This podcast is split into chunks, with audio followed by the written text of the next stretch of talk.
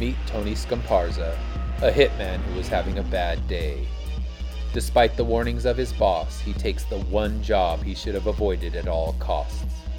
Because of his insatiable ego, he's killed in the line of duty. However, death is now the least of his problems, as he's immediately recruited by demons from hell. Demons who come to offer him a job, a job of corrupting souls, because heaven and hell are locked in a timeless battle. A battle to recruit as many souls as they can before all portals to the afterlife close and the world as we know it ends. Set in the world of Immortal Era, Corruptor is a prequel that shows the world before the Curse of Immortality. Join us for the 28 page debut issue where all hell is sure to break loose. Starting with episode 1011, the, the Twitch era of the Just Joshing podcast is officially over. We are now in the midst of a transformation to a travel show the Twitch travel era. 1011 is my first travel show. Barb Sim is my guest. There's going to be a variety of these things. Now, if you want to see all the travel episodes well before they ever come out as officially part of canon on the show, check out patreon.com slash justjoshingpodcast. Five bucks gets you access to all the interviews up there so far. There's a bunch of them up there that are going to be coming real soon. More are going up there right now, including SDCC. So if you are interested in supporting the podcast, the best way to do it, if you got a couple bucks, go to patreon.com slash justjoshingpodcast. As well. So ladies and gentlemen, we are live this morning with a little special edition of Just Joshing. Um, so I was hoping my uh, my guest would be in slightly calmer waters this yeah. morning, but that is uh, that is not the case. Um, so I don't have any context for it. My grandmother does have some context for it. She was born in Malta during World War II. So in World War II, Malta was heavily contested. So she spent the majority of her, her childhood till she was like four or five years old inside caves because of all the bombs that would happen in in there. So family history, I there's kind of it, but I mean, let's be honest. I mean, I'm in Canada. I mean, there's like I'm not even living in the states right now. There's not even ever. There's nothing close to a context of what's going on over there. So I'm just going to say it here. Um, my condolences. Now, on the flip side, if things really do go where you guys see your family, I've been held hostage on this show live by a three year old. Now, it's not quite the same thing. It's not quite the same thing, but um, I, I I've learned the roll with the punches. Not as well as you guys have, but I've learned the roll with the punches. So I mean if I, just hope your husband and uh, son or daughter, I'm sorry. Just I only have one daughter home.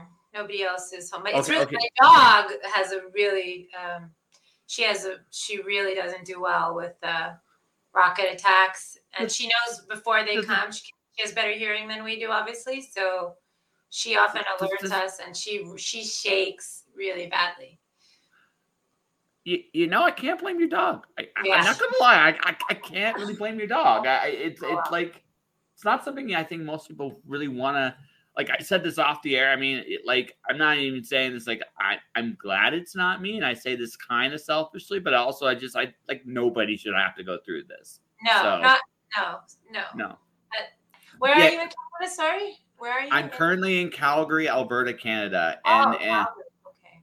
yeah currently. Um, I have a master plan of going on the road like uh, early next year. Uh, actually, later on this uh, this uh, this afternoon, my afternoon, your evening. Hopefully, everything will be hunky dory for you guys in the evening. Um, but uh, hopefully, like I said, like, I mean, I. I, I mean, nothing lasts forever. That's that's that's basically kind of the hope. So I'm hoping this is a We've short. Been through this before, yeah. yeah. several times. Um, yeah, it's it's it, it's I'm not going to say normal is the right word, but it's not unheard of. Unfortunately, unfortunately, not. So no, that's why my house has a bomb shelter, right? Exactly. Well, exactly. I mean, I mean, like I said, and Canada doesn't have that. Has never experienced anything remotely close to that. So it's like, no, no. I mean, we got really cold weather here, but that again, none like that's that's just different. Like we're insane for different reasons right? I'm from Ottawa originally, so. Oh, okay. I know all about the cold weather. Um, I'm actually like fourth generation Canadian on my mother's side, so I know all about the cold. Um, I've lived in Winnipeg. I've lived in Vancouver. Calgary, no, I actually haven't been to Calgary, but well, you, lived in Winnipeg, which is like the one city colder than Calgary. Yeah, I like lived the, there for a year. I've been to Edmonton and Saskatoon, even. Yeah. But Calgary, no, obviously Toronto and Montreal because they're pretty close to Ottawa. Um, but uh, Calgary is actually one Canadian city I haven't been to. So I've been as far east as Kingston, Ontario, as far west as I've seen the whole country, pretty much west. Like province, every province, I've seen something of it. Uh, as far north as I've been as Edmonton, as far like, but I've west I've gone all the way to the island, um, Alert Bay in British Columbia is as far as I've been. But like I said, I you, you still got me beat at least for now on the traveling part. You don't mind my asking? No, I lived in Johannesburg also. Um, yeah, there for a year um, in South Africa. So, so if you if you don't mind my asking, uh just just out of curiosity like what I, I i know what motivates my travel lust. What motivated yours?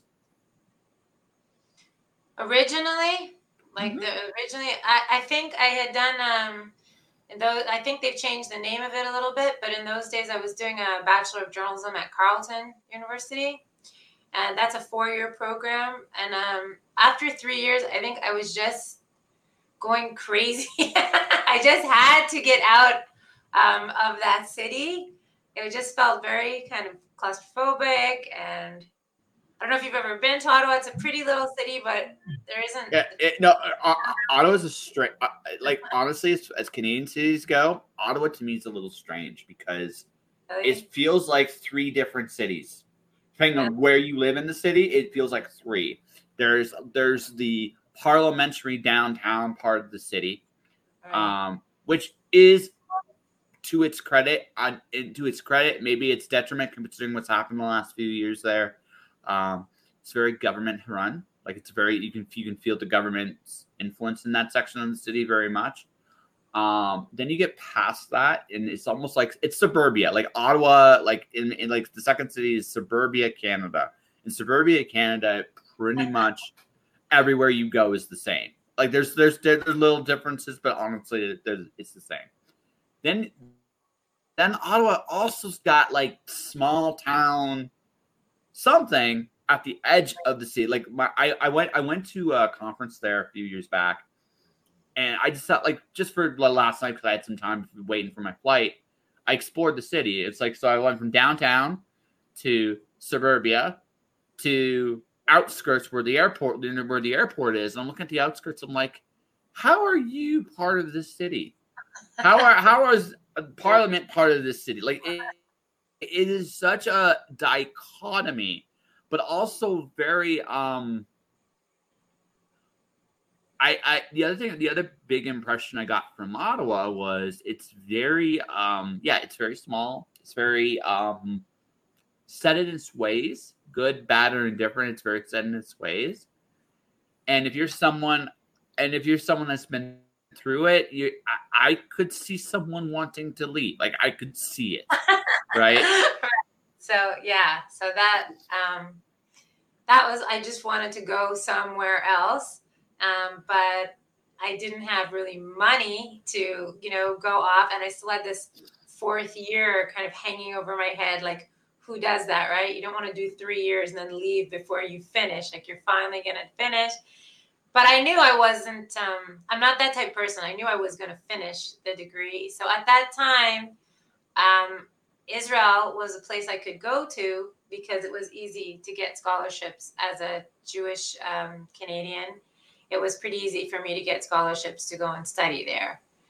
Um, so it was really a lot, to be honest, financially motivated because I could sure. go there very little but it could be this really and this that was this was different. This was the early 90s it was kind of a oslo peace process was really at its height and peace was really in the air. And people really felt that like this was it.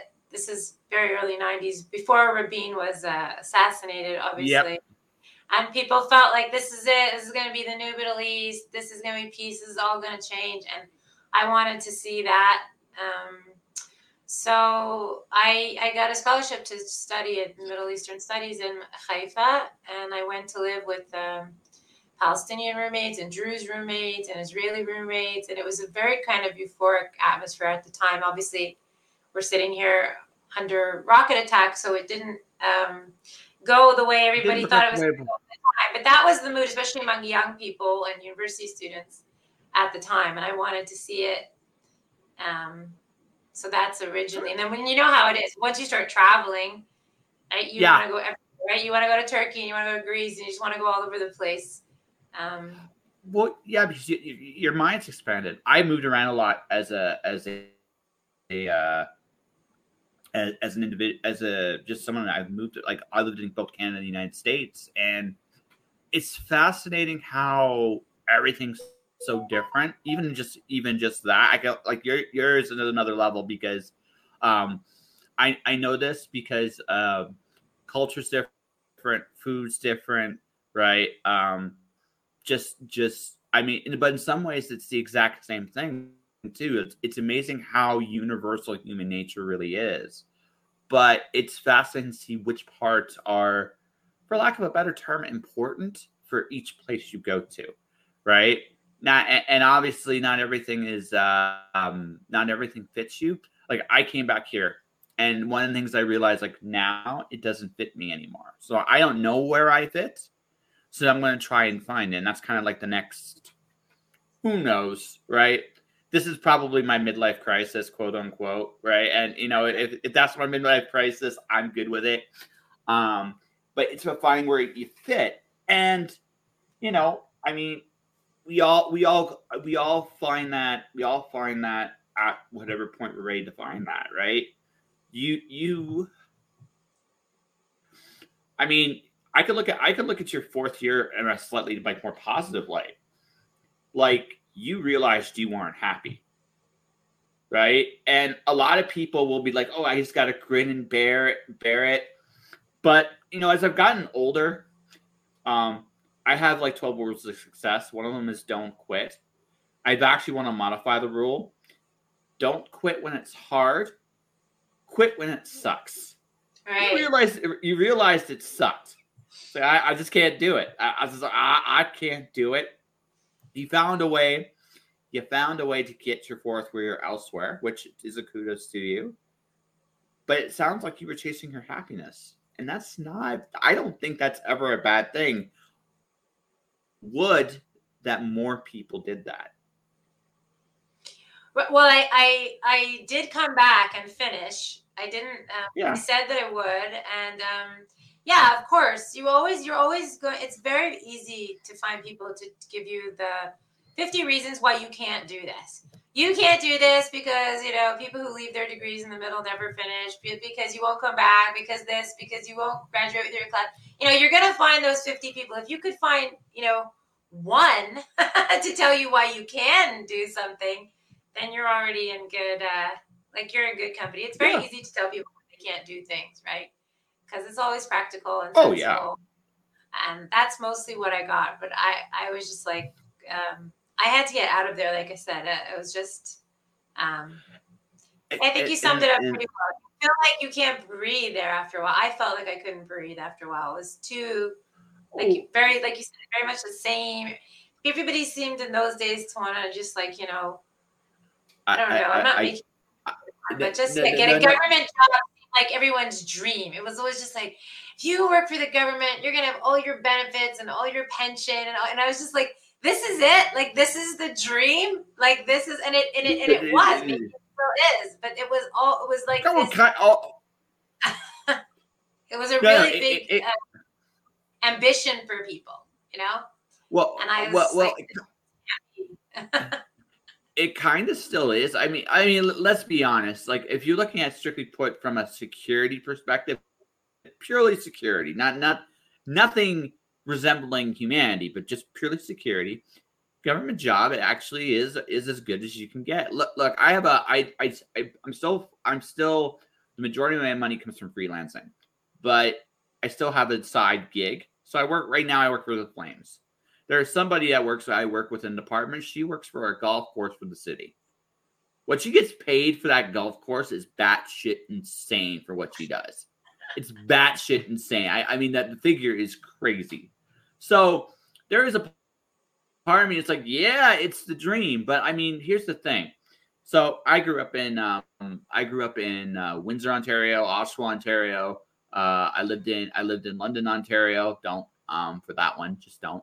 Um, but uh, I, I mean, she's laughing because she knows what I'm talking about, right? And and and why I uh, why I say that is this: like a lot of people want to go. I'm going to get this job, and I'm going to be all set and secure. By the way, and folks, I should I, before we continue, I'm just going to emphasize this: if you find something that genuinely makes you happy, then you can ignore everything I'm about to say right? Because because if you're genuinely happy, there's there's nothing to say. If you're happy, you're happy. That's all there is to it. But if you're not happy, you're like, well, this is the smart play. Is it? I know lots of people who do this, the quote unquote smart play. You know what I notice? They're on various forms of alcohol or some kind of. Uh, they're looking for. They're looking for something to fill that hole in life. Yes, they're secure. They don't have to worry. They don't have money problems. They have other problems. They have life problems. And honestly, speaking as someone who's um who's chased his own dreams his whole life, I realize like I may not have a pot to piss in when it's over. But again, I can't carry anything I have with me to wherever whatever's next anyway. I'm gonna look at my life and go, okay, will I have less than 10 regrets? But like, like that, that's basically my goal. Like have as few regrets as possible. I have like maybe five which I think is a very small number. And mistakes, I got like zillions of them. But like like like regrets, no. And I think you like younger you had a wisdom of just like you know what, there's got to be more to, to life than this. I'm gonna figure out what the fuck that is. Basically, and I get, want, get me that. Yeah. Um, I also when I when I went to South Africa was the very end of apartheid. It was just before de Klerk stepped down, and I wanted to see that, you know, because in journalism school, you're reading about it. It was nothing like seeing it. I wanted to see like what what actually is this? What does this mean? Especially coming from Ottawa, which you know we didn't even lock our cars. We used to leave your car mm-hmm. running, mm-hmm. go into go into the 7-Eleven, buy milk, get back into the car. We wouldn't even if why would you turn off the car, right? Because then it's going to get cold and it's minus 20. So why would you do that? So I wanted to see what that kind of environment was like. Now, of course, I'm a lot older, slightly dangerous, but at the time, that's something that I wanted to yeah. see. So I, I, was there for a while and we went around like just Swaziland, just that whole area. And it's also really humbles you because you you can become very arrogant sort of in the West. Like you said, it's pretty comfortable. The worst thing is the weather.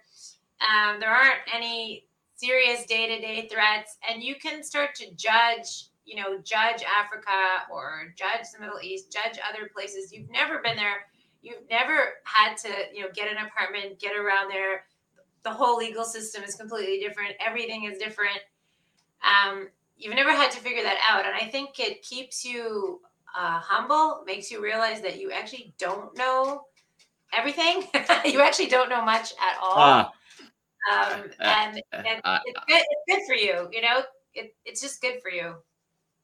Get you out of your comfort zone. So, I I I live in the United States. So, the United States it depends on where you're at. This is what I would say about the United States. So, the biggest thing, the biggest thing I I can I trying to explain this to someone that's never experienced this is hard right uh, is the idea of just trying to survive the day like not just like I'm not talking paying my bills. Just but the legitimately like the the the question of am I going to get through to the other side of the day? Right? Now, there are Americans who know this. I think a lot more. I think on average, they're like unfortunately, um, depending on what American city you live in, there is definitely third world aspects in some of those cities. So you could definitely, depending on what part of the neighborhood you're in, you could be in one of those places. It could be just where you were from, like luck of the draw, such and such. They they have an idea what that's like. Um, Canadians, by and large, don't. There's some good that comes with that. Like again, I like what you're going through this morning, like this evening, your evening, my morning. I, I wouldn't wish that on anybody. On the other hand, it gives you an awareness and appreciation of how fragile life really can be. And not in a bad way either, in a good way. Because really, okay, what matters to you is your husband, your daughter, and your dog, right? Right this very minute. Oh, and oh, well, any of your other I have I have a son and four daughters. Just my daughter's home. Yeah. That's I was saying she Yeah, yeah, yeah, yeah. No, I I I I was I was I was about to add to add to that. Right? Whatever. Oh, matter to me. yeah. No, no, no, no, no. I know absolutely no, absolutely. Absolutely. But I mean, that's what you but that's what you're thinking of, right? Your your family, your your, your kids, your, your like you know, you're with the people that really matter to you, like that that's important, right? And not a whole lot else actually really is. And you realize that I find I find like say what you will about heart and again i'm not trying to romanticize this in any way shape or form because there are there are better ways to do it than what you're going through but um right uh but there is something about real life danger like like actually real in your face danger that puts you in the mindset of you know i can look at what i have i can be grateful for the small the small things while I ride this storm, whatever this storm looks like going forward. And that, I mean, that's that is something that I think the rest of the world still regularly experiences. Um, and I think, I think, um, again, to Canada's benefit slash detriment, it never really does. Hundred percent. That's what I'm saying. But not only the thing is, it's one thing it doesn't, but then you, not you personally, but one feels that they have a lot of right to say and judge and make comments, and that that I think happens to us a lot um, in the West in general. Obviously in Canada, because you're so far removed from the life-threatening danger that you're you're really disconnected from how you might really react or you know what what you might really um, think is as the way to behave it's it, it's a disconnection right? You're disconnected from anything that you don't have a tangible experience. Um, you know it's with me. I'm not you know you can see in, in my in most of my novels almost all of them I, I always go back to canada somewhere. My latest one completely takes place in ottawa. Like it's with me and i do bring a lot of the great values and what i learned from there to here. This place first of all where i happen to live is full of canadians. There are canadians sure. just on my road there's probably like four canadian families. Um, there are a lot of canadians here. Um, so we we often talk about that you know we take what we what we did we did get uh, tremendous things from it. Um, but like you said there are less good things which is sometimes you're you're so removed that you can start to value stupid petty superficial things uh, think those things have value when if you were in a life threatening situation you would realize that obviously you couldn't care less about those things. They're not they're not valuable at all. I i social media in a nutshell like like like like you can see that like a lot of commentary on it. I, i'm politically speaking, I'm an atheist. Like politically speaking, at this point I, in my life, I, I, I just realized that if a government official told me that the sky was blue and I saw a blue sky, there's a little part of me in the back of my head at this point. It's like, okay, what do you want? Because I'm actually agreeing with you, and I'm not. I'm not sure. yeah, after Corona, nobody's well, sure yeah. about. what, what, what, what, what? It's just oh, again, well, one of the things that just that I think was made apparent during Corona, like during that whole time, is like whatever moral integrity or fiber you believe in, it's very apparent that our institutions have none of it. So, put things through that lens. No, I just I, I I don't have I don't like I really was like I look at it from the point of view of integrity and transparency, and I look at it from that at that lens. I cannot find one, even one. I don't care what party it is. Like I'm not even like left. Like fuck that. No, I don't even care. Like I can't find it. So right. if I can't find it, I just I, I just think okay, well you're all full of shit. Then why why the hell why the hell should I care? Right then, but again, people get caught up in that like debate here because they have the luxury to do so. Right? What you realize, what you really realize is, in a in a real crisis, none of that shit matters. It shouldn't. But I mean, when you have the luxury of distance, you have a tendency to you have a tendency to like make judgment calls just based on um just based on what you think is right. What what I've learned, in, like I said, that whole era just taught me two really like two really important things. I really don't always know what's going on. I can't. I don't always know what's going on, and unless I'm there, I don't have a full fledged opinion. Right. Right. I mean, like okay talk about it. Israel's got a very interesting history and has ever since it's come back into being good bad and indifferent right? There are things the israeli government that, that historically has done has been terrible but there's things they've done that have been amazing. Fact that the country exists at all in some ways is a bit of a miracle. So do i have an idea of who's right who's wrong? Nope but I'm not there. Like I have like like like you guys you guys live it, you breathe it, you have your own opinion about what's really going on. And I think it's probably very different than what that it's probably a different perspective than what I get advertised over here, if that makes sense. Because you're living in it and you see it at your own eyes right there. So I'd be taking your word for it over something I'd see on television at this point.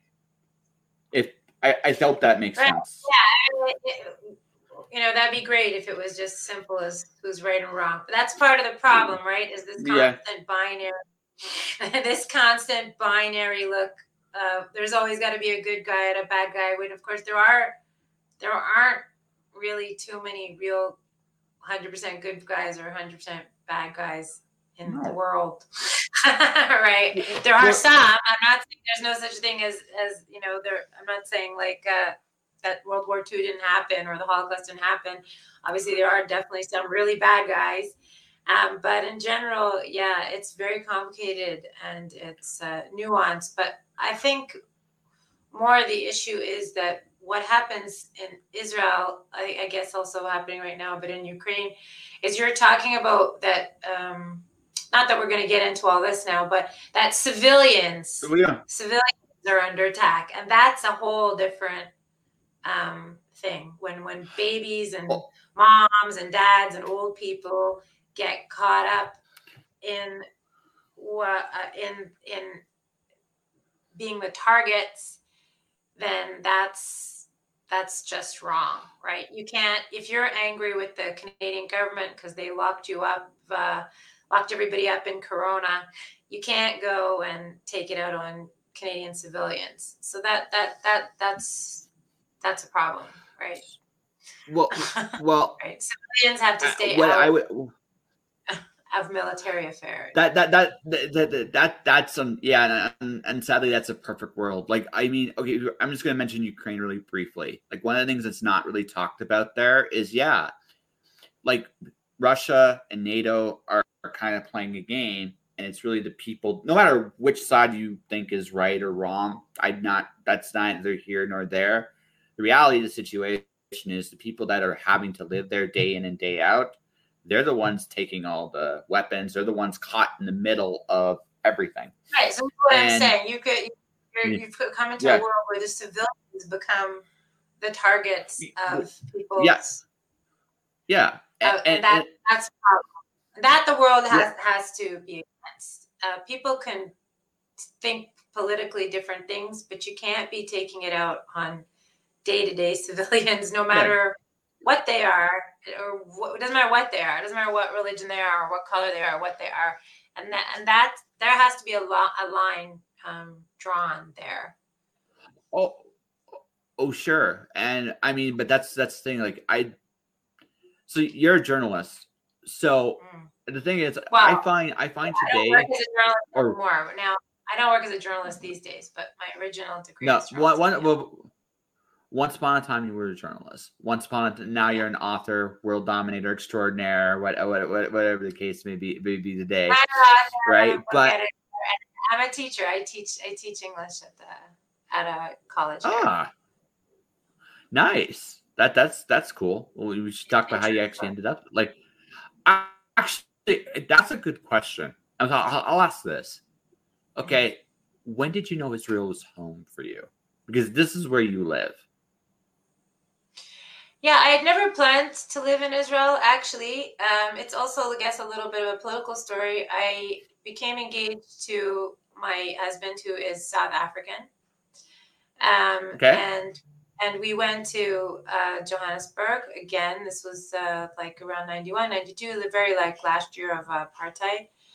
And we were we weren't married, we were engaged. And when the authorities at that time saw and they asked me what I did, and I said I had just finished a journalism degree, they put this huge, just giant stamp in my passport that said not allowed to work or freelance um, because clearly that government wasn't looking for uh, you know any more upfront coverage of what was going on in in Johannesburg or in South Africa in general. So I was not legally allowed to work, um, which obviously limited the time I could be there. Obviously, I was going to run out of money uh, at a certain time, no matter how frugally uh, I was living, or going to run out of money eventually. Oh, oh yeah.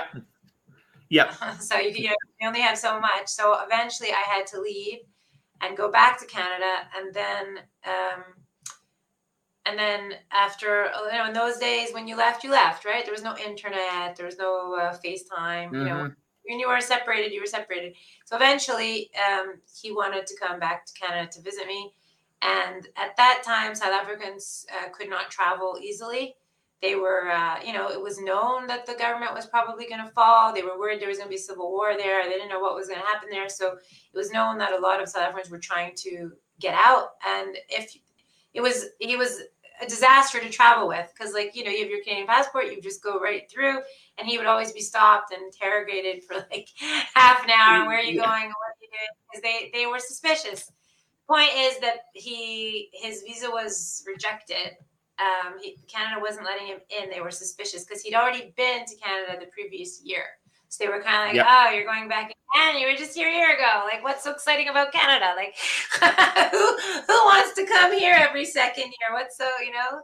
And th- so yeah. we were separate. So the truth is, uh, it wasn't some anything uh, political or ideological. It was like we literally couldn't geographically be in the same country because I could not go to a place where I wasn't allowed to work, and he and he couldn't get in at all. So we didn't have anywhere else to go. And you know, when you're young, when you're in your 20s, you're just like, well, no one's gonna tell me what to do, right? I'm not gonna be bossed around. When you're, you're young, you think you can do anything and you can start over anywhere and you don't need anything. So I was like, well, I guess we're just gonna go to Israel tomorrow morning because uh, what can I do? Like you can't come here, I can't go there. There's apartheid over there. There's a very suspicious uh, liberal democracy over here. So we ended up here. We didn't really have for that any um, plan to live here. It was more of a, a, a political. It was political thing. place for him, a place for him to live, and a place for you to work. That was yes, what it came down. Was like nobody, nobody's letting us in, so we ended up here.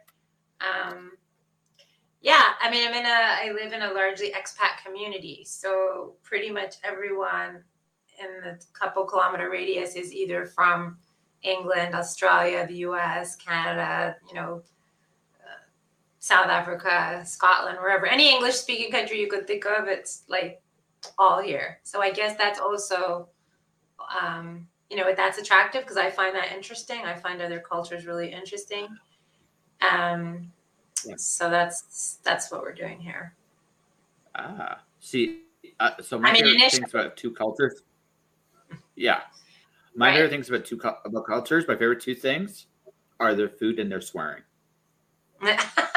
right right right right i talk about my, my my daughter works in an office uh, down the street uh, until recently where they're all Australian and she's her English is obviously more Canadian influence and she just cannot get over their swearing. Like she is just in stitches every day because what she thinks is funny, they're like, no, we're legitimately swearing. Like we're actually swearing. I'm not going to use the words that we use. Oh yeah. We would like we would say that in Canada as a joke. Maybe we would call somebody that as a joke, but no, no, yeah, yeah Yeah, Australian swear words so, are funny to us.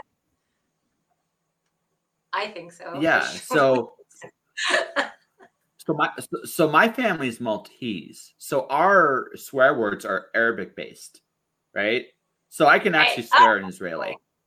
Oh, I can actually swear in Israeli. My father's right? second language is Arabic, and uh, his first language is Hebrew. Second language is Arabic, he, and he lives in Ottawa, so he actually speaks more Arabic than English because there's a large Arab pop- population there now. Yeah. So he he swears in Arabic like that's those are all the words yeah. that I grew up in. Uh, yeah, so so so so you know as well as I do, like like so when you hear it's like somebody there swear like from there, it like you can tell it's a curse because just the tongue, just the way the yeah. tongue just comes out, you're just like, I don't even know what you said, and I know it's bad. Like it just it just comes out. Of, I know it's yeah. bad, right? When you sit down and translate right? it, it, it's not nice. Yeah, you it's not. It's they're very different and you can, English. It, yeah, yeah, and you can tell, you can tell right away because it just the way it comes out.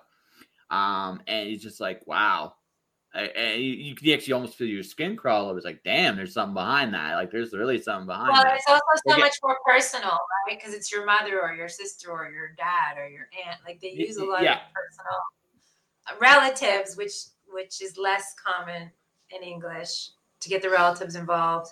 so I. Uh, it, it in the states you sometimes get your mother involved like that does happen still but yeah like you, usually usually yeah, US you you will get that depending on what part of the country you're in. You'll still get that. Not sister is very Arabic, like like like like that's a very Arabic thing. Is just like sister, um, right? And the, again, but then it goes somewhere else. And You're just like like Australia, even England. Like British swearing is hilarious to me too. It's just right. They're, they're not that different, right? Maybe it's probably closer French to Australia. Yeah. Yeah, and, she, and then they, and then their expressions in general to us sound sound funny, which is which is again, you know, that's not okay. We should be taking them seriously, but that's well, no, I mean, they laugh at my accent, again, so I still get laughed yeah. at for saying wash. You know, can I tell you how many times I've been laughed at for saying washroom, like by Americans? yeah, absolutely. There's, there's no washroom. What is only Canadians are looking for the washroom? What is wrong with you? And I've been here for yeah. so many and I still say washroom. You know, I've tried. Yeah, it's it's, it, and, uh, it's ingrained we get laughed at. Like I think yeah. we get laughed at big because no one else says that but us.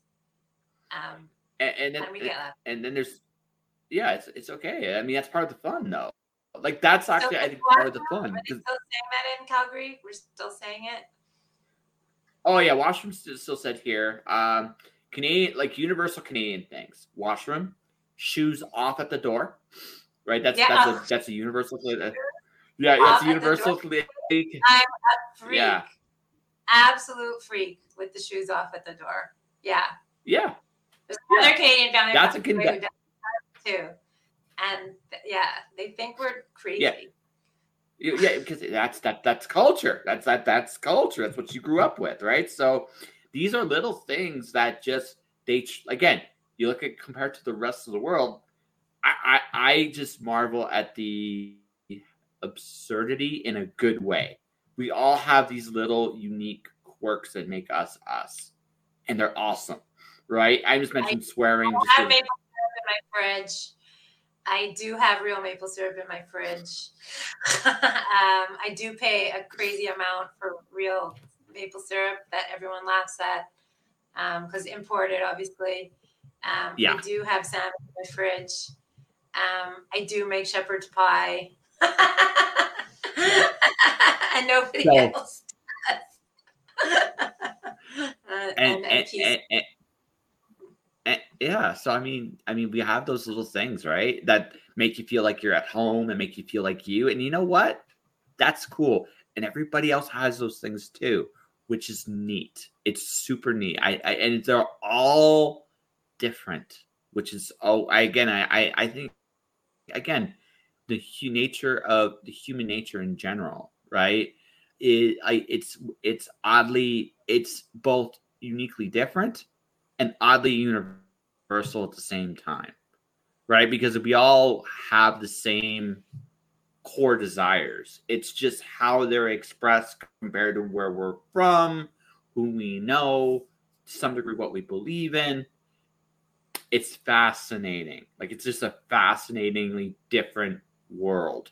And it it makes it it makes things interesting in a good way. Yeah, I think actually today there are a lot of people. I think like my family that you, the culture is very cosmopolitan. It's very mm-hmm. mixed. It's very cosmopolitan. It's not like in my mother's day where like everyone she knows is from Ottawa. That's everyone yeah. in her circle. Everyone she knows. Her parents grew up there. She grew up there. Every single one of her friends is from there. If you're from Montreal, it's already she feels like it's like that's exotic somehow. Like, oh, she's so much. She's not like, you know, a purebred. Like, she'll be like, okay, but you know, she moved from Montreal when she was 10 or whatever. Like, okay, she's not an authentic um, Ottawa person. I get it. You know, she's mixed. Um, and, you know, I don't think it's like that today because today, you know, everyone who comes in through my front door is going to be like from somewhere else with different roots. And I, I just think the world in general, because of travel and the internet and Zoom and what we're doing now, you know, she, she wouldn't have had that opportunity, right? I mean, she's 87. She would not have been sitting on a Zoom with someone, you know, talking to people. So I think, I think that's kind of I think that's I think there's a whole group of people like that who aren't really from anywhere in particular. Yes. But who have different um, threads in their personalities, different identities. I don't think we have one. I don't. I don't have one identity. I think we have different identities. No. I, I I think we all do. I I but I I will say like okay, I'm I can speak of Calgary here. I think a little bit more than than in somewhere else, and that um. Are you from Calgary? It, it, the no, I'm originally from. No. Oh, you didn't. I, I I'm from. I grew up in Ontario, much like you did, but I grew oh, up right, all right, over Ontario. Right, said that. Right. Yeah, yeah, yeah, yeah, yeah. So, so for so for me, I grew up. I grew up so it's so it's okay. I, I, I don't fault you. I, I think at this point, I'll say it right now. Calgary's still more interesting I think than where I grew. I grew up in primarily in London, Ontario, but I've lived in a whole bunch of cities there. My I moved a lot as a kid. Uh, Windsor, Detroit, uh, Toronto. I've also lived in like places like Phoenix, Vancouver. Um, you know, I, I've lived and I've lived I've lived in like these big places, these small towns. Um, and again, I've been I've been forced to look at the world through a much broader lens because again, when you even just doing that, you just get exposed to the idea that people see the world differently than you do. Right? And you have to and you don't have the luxury of picking and choosing what what feels comfortable. You have to explore that world. Um, coming back to Calgary I've been here for two years. I'm not going to be here third. I'm taking the show legitimately on the road um, next year. Um, and when I do, uh, it's partly because I'm again I'm looking for where I fit, but also I don't want like a lot of people here in particular seem very content to be to settle into their neighborhoods or their sections uh, their sections of the city comfortably. That's great for them, but for me, I still have more to see and there's still more I want to do. And and I don't think I'm not ready to live in an environment like that. And I was in San Diego, uh, California for the Comic Con there over the summer. And it, it was right, cool. But the thing that really struck me with that was okay, I was in San Diego, even, ignore, even ignoring the con. I love Mr. Doggy. That's it. Let me say a quick hello Mr. Doggy right. right there. Obviously, calm down. I guess if she's prepared to leave the bomb shelter, then she doesn't hear anything. Right? There you go. That's good. Yeah, I guess like uh, they got to have a dinner break sometime. They've been firing all day. Yeah. it sounds funny. They do like you can tell them they've just taken a break. Like you just know they're all eating or having coffee or whatever. Like it, it's like oh, it yeah. sounds great. Oh no! It, it's hey, listen, it's true. Firing rockets on you, and you know that they're hungry now. They've gone on break, but it's totally true. Yeah, no, it's totally part of it's totally part of the deal. Um, but I mean, I mean, and also, I mean, there comes a point where you know we got we, we got a plan for tomorrow and and stuff. Yeah, I mean, they know, know, their times. I know their routines. It, like it's it sounds crazy, but you just know, like, oh, they get up early and then they like take a break. But yeah. Anyway, I interrupted you. Go ahead. No, no, okay. What I was saying, like, in the week I was in San Diego, I had more human contact and more interaction in that week than I've had here in over a year, right? Wow. Right. So that that's I feel like oh, it maybe again I don't know if it's everywhere. It's I don't think it's everywhere in Canada, but I just got this impression that um like at least here people have been content with smaller circles, like really small circles here. And you're right, right?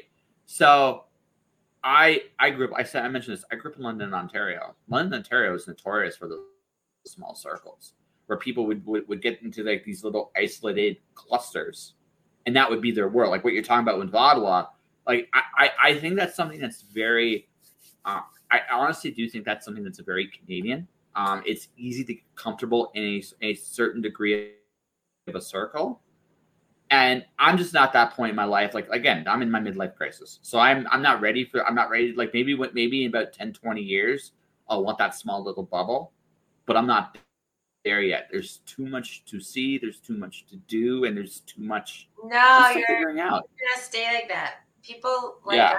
like to always move around. You're, we stay like that. Yeah. you're not gonna. I, I, I might. I I I, I, might, I might. I might. I like kids limit you. You can't just like pick up kids and move them every year you know, for their whole life. Oh, that might be difficult for them. You can just put them in a new school every year. You might be limited by certain factors, but we always still um, travel as much as we can, go places. Like yeah, you're gonna you're gonna always like it. But what do you mean by taking the show on the road? Like you're gonna just you're gonna interview people more like street interviews. So I so legitimately speaking, I uh I don't like I said, I don't know where I personally fit, like where I personally fit in the world. And I so I'm going to go seek it out. So I'm getting a I'm getting a van at some point, and I'm just gonna and for the for the next wherever I'm just gonna go wherever I feel called to go, and I'm gonna meet people and and, and interview them up for the show. I've already started doing that.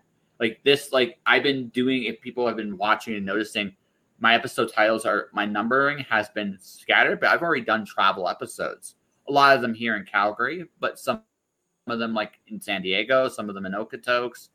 And as I start traveling more and more and more, I'm going to get more people and start doing more events. I'm going to get more people, and that's going to be the preferred format of doing the show. If I do it long enough this way, who knows? Maybe I'll go to your neck of the woods and maybe do this in person someday. Hopefully, no no bombs, but I mean, yeah. Yeah, the, the, the that's one thing I can tell you is that Israel is a small country and it cannot yeah it cannot contain bombs for very long. It won't won't go on yeah. because it just can't.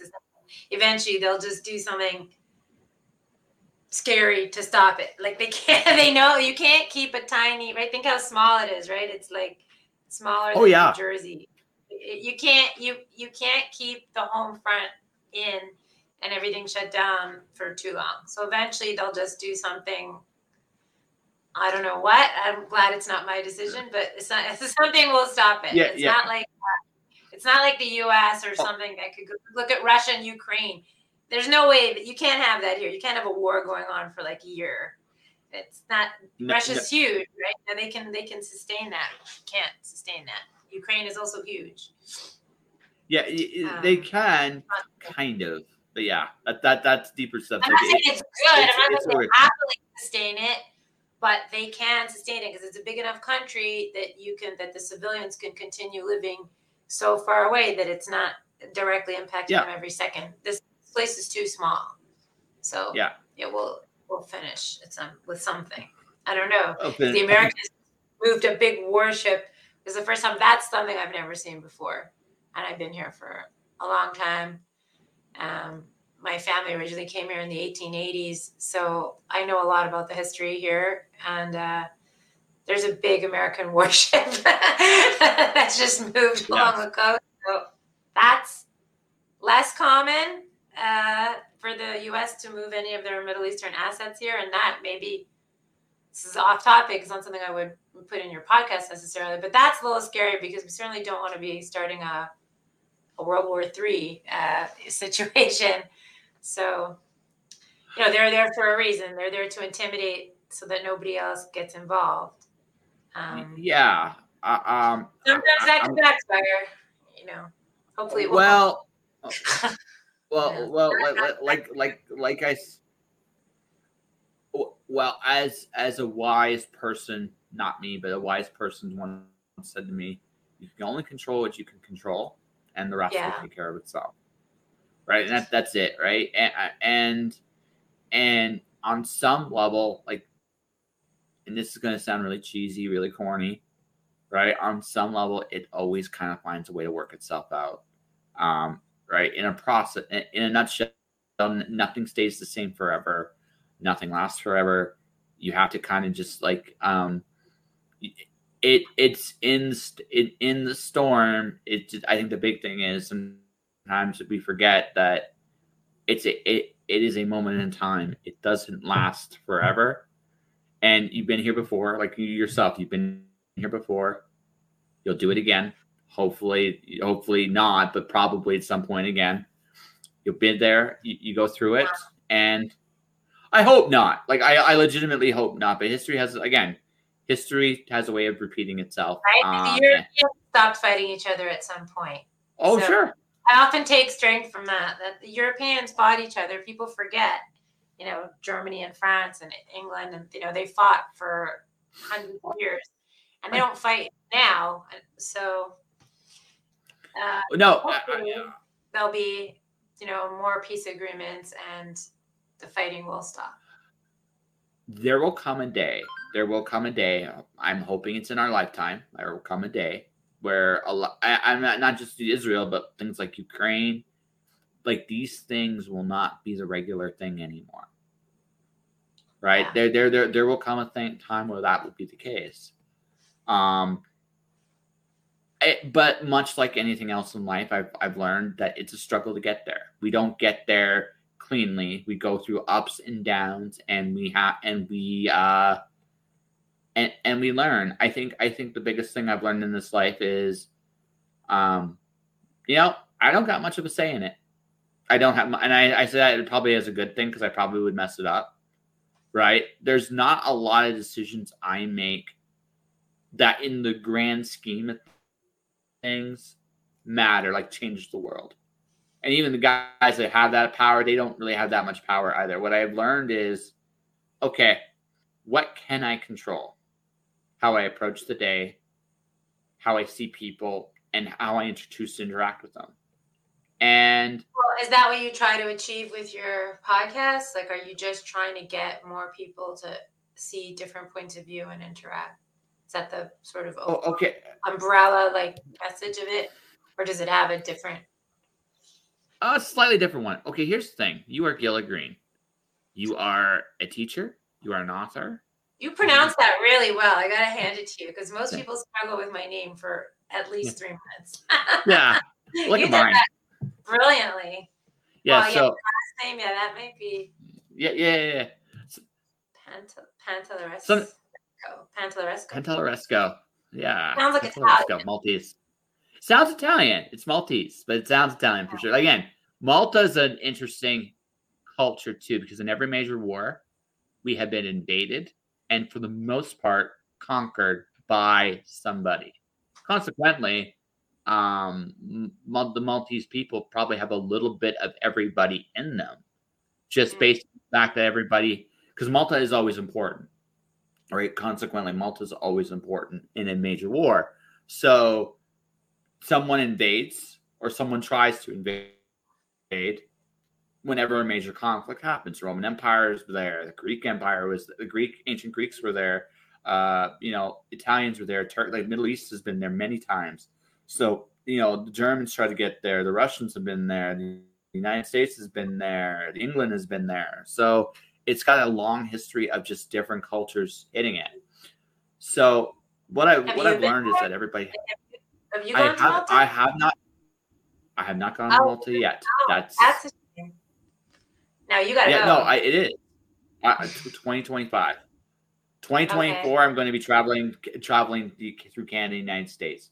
2025, I haven't found what I'm looking for. Even if I do find what I'm looking for, 2025, I at that this point, I'm going to England because I, I know I'm, what they, to tie this to what you're asking what the podcast stands for. You're Gila Green, you have a story. And we haven't talked about your books much. If you notice this in a, near hour, we've talked. We've just we we have talked. We have just talked, right? I don't know. I don't know. Like like I don't know if you have a heavy religious background. I don't know your po- political party. I don't know a lot of the superficial stuff. What I had, what I got the privilege of doing with you today, is we got to talk about a little bit of everything. I've made you laugh at some terrible jokes. I, I, I, I've, I've. You call my dog I've, now. yeah, I said hi to your dog. I, I, I, I said hi to your dog. Um, I've, I've got to experience a little bit of humanity with you, and a not so fun time with you on your end of things. And I think the important thing there's so there's two important messages this podcast has done for, for as long as it's been around. It's like one, you're no different than Marissa Meyer or Spider Robinson, Charles of the bigger author guests I've had, and that you're a person with a story to tell. Right? And that matters. Because that's what we're trying to do as authors, as artists in general, we're trying to connect to people. And your connect your desire to connect is no less important than anybody else's right? That that's one of the biggest messages of the show, right? I I don't care where you come from. I care about who you are. That's the well, first. That's nice. That's really nice. Yeah, that's the first thing. The second thing is the second thing, and this is the other. This is the other thing. Um, I'm you know I'm quietly promoting the arts because it's something I'm I'm I'm in, into doing. Like we're gonna plug your book when when this conversation's all said and done right? It might be the only time we talk about your book in any great detail. Okay. But i but but then we might we might we might get into it. we might get into it. Who knows? I i i don't again when we started this conversation there was no set plan. Right. Right? Well, yeah, and normally i would have a schedule but the whole country shut down so there's nothing open. Yeah. Nothing but it's like corona you know in corona when you realize you can't do oh, it. yeah because Canada was really strict too. I remember it was crazy. Well, Canada was Canada was batshit insane strict, right? Right, right. It was like if I wanted to go see my parents, you had to go to a hotel for 14 days at your own expense, and it was just like you know you had to go. To no, it was it, it, it, I'm like, how am I supposed to do that? That's just crazy. I can't afford that. I can't go sit at a hotel for two weeks. Well, or, or, or or you do what a lot of people and end up eventually ended up doing is they said, "Fuck it, right? I, I don't give a shit. You can't like the thing about Canada is it's so big. If someone wants to really get away with something, they can because there's no it's it's just too big of a country. So how did they get away with it? They right, but hotels and then ran away. Like I uh, or just they, or they would just they, they they would just they would just do their own thing. Look, I I would I would meet I, even when I worked during the pandemic. I was in Windsor, Ontario during the pandemic. I'm going to tell you something. A lot of people quietly bent slash broke all the rules because oh, they really? made no fucking sense. Oh yeah. well, they made it right. They, they like honestly like there, there's gonna be some Canadians that like that genuinely disagree with me, but a lot. But honestly, again, that's the other thing. Pandemic has taught me really I could give a shit. I really could at this point in my life. It's just like I, this is how I see it. I okay, I'll give you a good example. Getting a haircut was a bitch, you know, during that that year.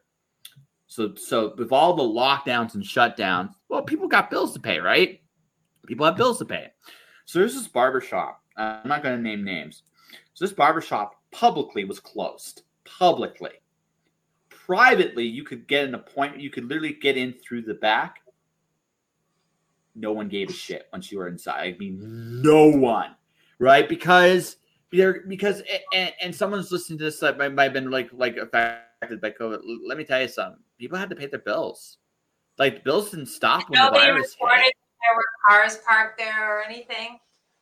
No, no, no. Nobody no was one like, knows. "Hey, I noticed cars parked at uh, this The- the- place because because there came there came a point there came a point with that there just came a point with that that people understood that you know what? People are going to do what they have to survive. And no one begrudged him that because again that like people are going to do what they have to survive no matter what the rules say. So you learn what you learn what those gray areas are and you bend them. It's not the only story i have from that time either. I got i worked at a couple places didn't give a shit about masks. I worked at a couple places that really gave a shit about masks, right? Some like I, I saw I saw I saw like like the thing is when you have so many rules, what eventually dawns in your head, what eventually dawns in your head is there are no rules. Because it doesn't really matter, right? It doesn't really matter. Everybody is going to again because there comes a point where everybody's going to do what they have to survive. And again, I'm not condoning or condemning anyone for whatever choices they chose to make in that time you had to do what you believed was right. But again, going back to something I said earlier, when you don't, when you, when trust erodes in the system, people take matters into their own hands more and more and more and more. Now, that didn't mean everything was a punky dory. I lived in Windsor, Ontario. My grandmother was in Detroit. When my grandmother was in Detroit, I couldn't go see her. Like I, I really just couldn't go see her. And the thing is, I was 15, maybe I was 25 kilometers from her, if that. Like that, that, that, like, and I could not cross that imaginary line. That still burns a little bit. They just Yeah, they wouldn't let anyone cross that border. They weren't just let, they, they were letting quote unquote essential workers to cross the border. That was it. And it was it was that that and even then that even the the procedures a lot of them had to follow. Some of them were the some of those things were absurd. So you couldn't cross that border. Especially like Windsor, tested and you Detroit. negative, even if you were tested and negative, you couldn't go over the border. No, there there was there was a whole point that border was shut down for a good like they, they shut it down till like 2021. Then and they they opened it kind of with the vaccine. And then when the vaccine kind of went tits up, um, they shut it down. They shut it down again. So right so i mean I- i mean that's that's the that's the that's the i mean and that's when canada started doing their big protests with ottawa and and windsor and all these other places too like we like like canadian a lot of like canada's a lesson what happens when you go too far on, on those on those kinds of things too like like in again this is my opinion but i mean I I watched it. I worked in it. I worked in it during it. A good chunk of it was just fucking absurd. Like there wasn't there wasn't the accountability, not just from the top down. Just just it got to a point where the rules made no sense, and when the rules made no sense to anybody to follow, people just started doing their own thing. And and again, we're in a country that's big enough that you can't watch every nook and cranny. So people are just going to do what they damn well please, oh, right? And that's just Plenty of people here did whatever they want. yeah, exactly. You know, because right, because Super strict people. I mean, there was nothing you do. If the school's closed, the school's closed. Like you're, yeah, you can't make school open. You know, that's there's certain things you can't do what you want because you can't control. And, sure. But people here went in all different directions. They were Oh, super it- strict. They were like literally, you know, washing their groceries before they brought them into the house, hosing them down, and like really, or just like they do whatever they want. And I'm not paying any attention to this. It was it's, very hard to police an entire population of people. It, it, it, as long as it, as long as it's very hard, it's absurd, you can't. right? You're, just- yeah, you, you can't. Every time you have 10 people in your backyard, you can't have people, uh, you know, they're going to phone the police every time you have more than 10 or more than whatever number they decided.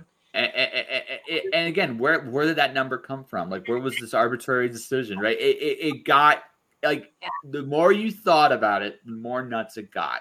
So, I, like I and this is why, like I said, at this point in the ball game, I don't whatever people chose to do, I don't knock them yeah, for people, it. People did their best. Yeah, that's it. Like they did their like. Fights here about it too about the vaccines. Either they said you were either you were a murderer for vaccinating your kids or you were a murderer for not vaccinating your kids. Like they put yeah, yeah, you, you, a terrible situation where you didn't know. Well, you, you could you, you could you couldn't you could you couldn't win. I I mean, a lot of what I was watching with the vaccine was came from you you guys in in, uh, right. in England because you guys were first. You guys were not like the first country to do it, and England was the second. So I like my my decision process again, I my dad's a naturopath, so I got to watch. So for me personally, I got to watch um, the uh, um, what the hell the opioids. I got to watch my dad deal with the opioid crisis when it first came about in Windsor, because he uh, uh, so I got to watch what happens when you when you put a substance into somebody uh, and you see the consequences up close and personal. So I was the kind of guy I, I was never going to jump in and get the shot early because I've seen too many examples in my lifetime of things going wrong just with that alone, not including anything else I've seen in my life. And and, and that's just and I'm just witnessing it, not what my not what my father would see. Again, he's a naturopath, so he would he would come up try to come up with ways to wean people off this shit if it, it right if that really got addicted and, and fell. So I got to watch this up close and personal. So I was I was like, okay, I'm gonna do the smart thing. I'm gonna watch what happens with you guys. Gonna yeah. I'm gonna give it I'm gonna give it to a certain point. I'm gonna watch it and I'm gonna see how it goes. And and I watched it and I saw how it went and I made my decision accordingly. And that that that's all there is to it. But I don't knock anyone for whatever choices. Like it, I don't knock anyone for making a choice with what's best for them. I think looking back, no matter which side of the fence you were on, I am mad at people who try to force other people to make a choice, regardless of which choice they made themselves, if that makes sense. Because I don't think that was right.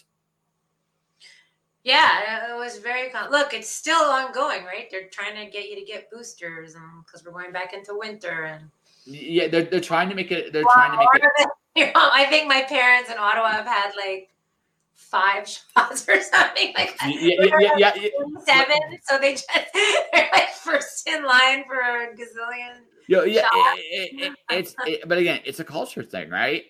So I, I at this at this particular point in the ball game, like I won't. But if you're gonna do it, I mean, I wish you the best. I mean, yeah, no, I said like that's enough. But I understand at their age, they're not gonna say that. They're just gonna they're gonna I, take I, I, I, I it, it, depends. It depends. It depends on. This is what I. This is what I. Uh, what I. It depends. right. well, well, well. It, it, it, comes down to two things. It comes down to like I said. If you saw stuff like I saw, I don't care how old you are, you're not touching it, right? But if right. you're you're if you again the natural inclination when you're very health conscious, like if you're health conscious, regardless of whether you're healthy, not healthy, whatever, your natural inclination the first is going to be I'm going to I'm going to get the shot. Then that's going to be the natural one. Whether it works or not, or that's not what we're talking about, but whether whatever the case may be, that's usually the common denominator. I, right? But there's again, but it depends on your history with the medical industry. Like, has it t- taken care of you? You're probably going to get the shot if right. it, they're, yeah, if, they're not critical if, if you trust, yeah, yeah, right. Yeah, exactly, them, right. Until now, everything they've said has gone the way they've said it's going to go. So then you got no reason to exactly be suspicious, cynical because they, have been fine. Right, right. So, and, but uh, yeah, exactly.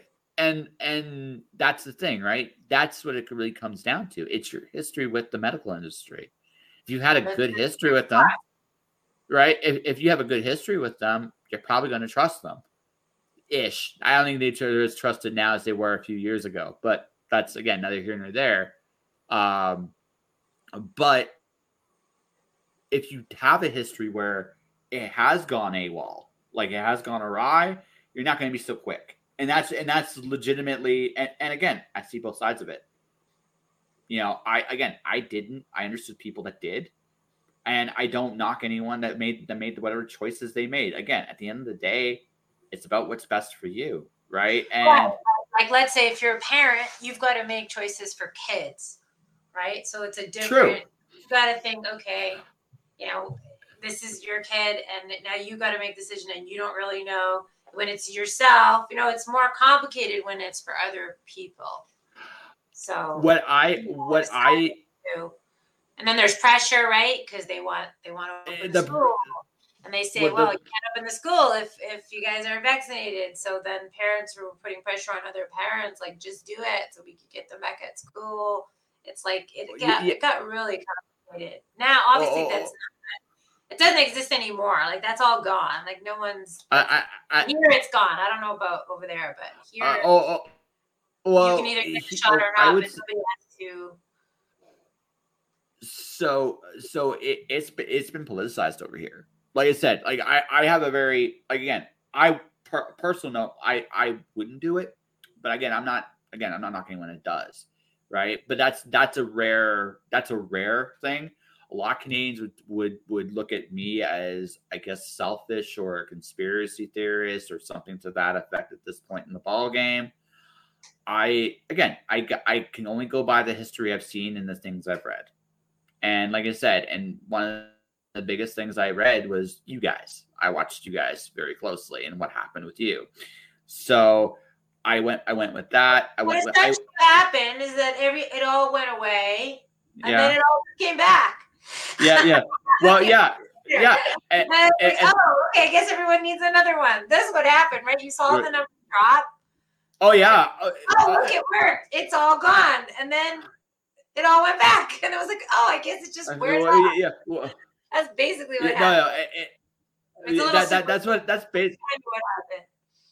Yeah, yeah, no, I, I I watched it like when we were when we were trying to force everybody here to do it you guys are already on your third shot. You were the first country to be there. It was like, how is that going to work? Right. And then you guys got to your fourth shot. And I was like, I was like, yeah, no, okay. Third there was no, there was no more, um, there's no more pressure to get another shot. Yeah, that was, that was, that, that, they actually came out and said, you know what, it's not really, it's not really making a difference. Either this doesn't work at all, or it works, oh. but it only works temporarily. Yeah, exactly. Right. So I mean, so and and that's and that's what that's what you that's what most of the world has come to. Here, Canada, United States, um, this is the money aspect of the medical industry. Um, I I think it's because they they've put in so much money into these things that they're trying to get their money back. That that's my that is that is my crazy theory. That's why it's advertised here a little bit differently than it is anywhere else in the world. Um, world's mostly moved on. Here, yeah, I mean, moved on. Like, you want to go get a shot tomorrow, you can, but nobody's talking about it or nobody telling you. No, no, no, nobody, no, no, nobody cares. Nobody cares, nobody right? Cares. So, no. right here, you'll still see. Like, I saw a football commercial on the football about getting your like winter booster shot kind of thing. And, and like I said, it was very politicized over here. It, and and uh, it was very, very politicized. And again, it's created it, it created rifts here that weren't that did not exist pre-pandemic. That's the one thing I will say about it. Um, that's sad. Whatever. Everything in the world now has become uh, politicized. You can't just disagree, right? When we were growing up, when I was growing up, you could just disagree, and it didn't make you Satan and it didn't make you an angel. You just disagreed. It was like, okay. And now it's like if you disagree, it's like then you're a bad person because you don't think the way I think. It's really bad. That's, that's bad. No, it, it, it it's it's become very sad because you, you you try to look for again, like we talked about earlier, nuance. Like there's nuance to everything, right?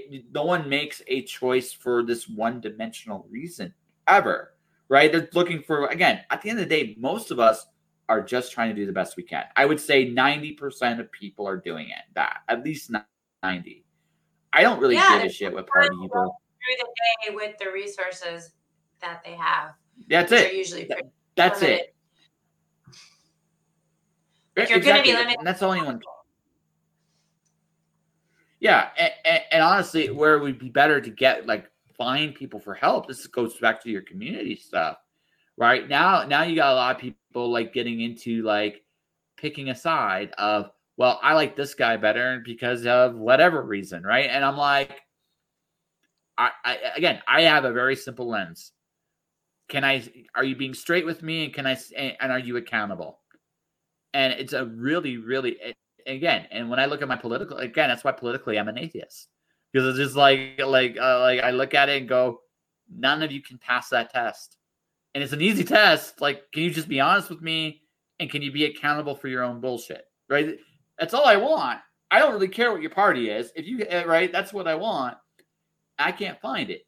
So I think you're all shit. Man, that, that, that, that, that that's it, right? And so that it's a very simple, yeah. it's a very simplistic view, but it's also just like it's the only way I measure people. I measure people not by I measure you by again, we I again I've had this conversation with you for over an hour, right? You're you're you're a very intelligent woman. Right, right. You're a very intelligent woman. You have your you have your own opinions about things. You've seen the world. You've seen more of the world than I have.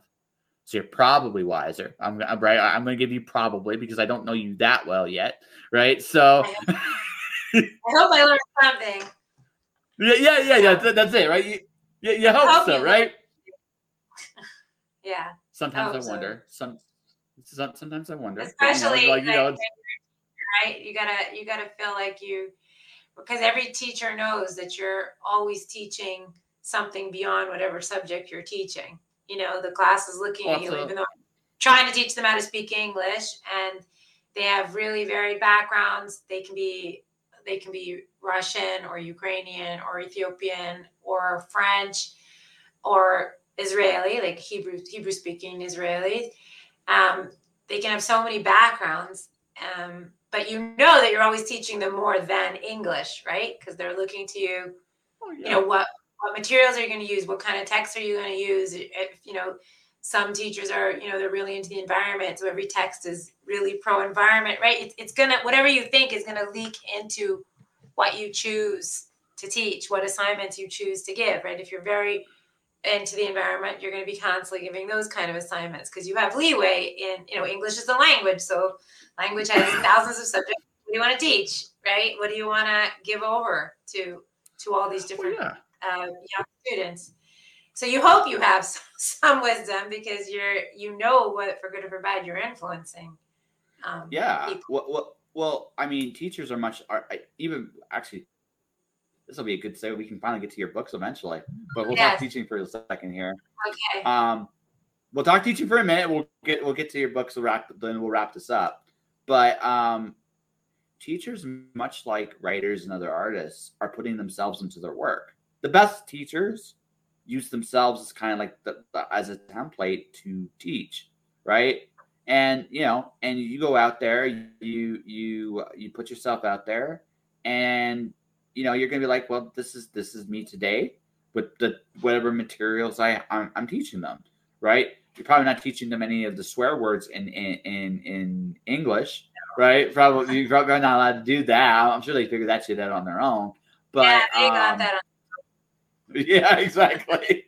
So, but but you but but but you but the thing is in teaching them to communicate with each other you're forming again ultimately you're forming connections with your students and they're going to trust you right they're, they're trusting you to help them and that's that's important they want to have that connection so that they can understand and go out into the world better prepared to deal with you know crazy English speakers like myself and going, well, how, well, how do I deal with this guy? It's, it's such an yeah. important course, course for them because every every university student today knows that they if whatever their career is computers business nursing they need to have a certain amount of english today it's not like 50 years ago that they have to be able to go online they have to be able to zoom with people overseas they got to be able to you know update their research content like english is the international language so Yep. It's really important and, to them.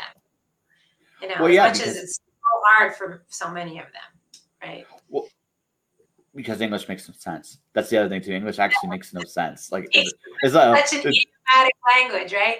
You don't we don't mean what we say. Everything is an expression or an idiom. We just do not mean what we say. And they translate, they sit there with their electronic dictionaries, or even now they have And- and- that translate sentences at a time, and it makes no sense to them because we're completely idiomatic. Yeah, no, it, it, it, it's so true, right? It makes no sense. So that's the thing. That's why the relationship, the keyboard is why English is universal. That is why, because the, the keyboard is what has made English go worldwide. I realized that a long time ago because it's it's how the computer when the computer became important, uh, English became important, and even though even though like Mandarin Mandarin's a good language to learn, there's some Arabic like dialects that are really good to learn too. Um, there's also like like Hindi in in India, like like for like just the worldwide. There's Spanish, right, and even to a lesser extent now these days French, though not as important as it once was. It's still actually it's spoken by a lot of people. There are other languages that are very important, but because of the keyboard, English has kind of taken it has taken number one. Um, and you know, and, and even though I, I think honestly, like North America's legacy, if an empire rises and falls, it's gonna be the keyboard, Interesting. right? That's my theory. That's my theory, yeah, it's right? it's yeah i mean we could also because the language is a culture so you're trying to, to teach them i can see in my own kids their whole i can see in myself you, do you speak another language like french or so when you when you speak Come another language yeah, your mannerisms changes the jokes change Mhm. Yeah, everything Your- changes your thinking changes. Your thinking Your thinking changes. Changes. So you're, you're trying to give them the culture with the language as well because you want to speak English like an English speaker.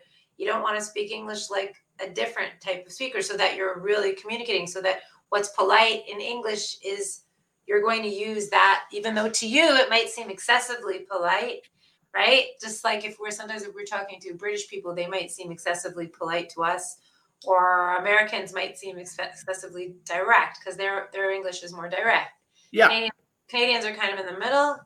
Some people tell me they find even Canadians to be a little bit, a little not cold, but a little more standoffish, let's say, than Americans. Dispassionate. Uh, di- or- di- Yeah, a little more apathetic, but we're a little more, We're more. We're, we're a little bit more blah. That- Yeah. that- that's Yeah. that, that, that, that's that's where like like okay, a Brit, a Brit, you can feel it. You can feel their passion. They're nice about it, ish. Okay, they can they can be like I I, I don't know. I've I've had I've had a few. too. They have that, that, Oh yeah, that cynical humor. That's very yeah. They, they have a certain cynical humor. They have a certain cynical humor that's fun. Uh, Irish, the Irish and Scottish, same thing. Never piss off a Scotsman. I've learned that. I've learned that one.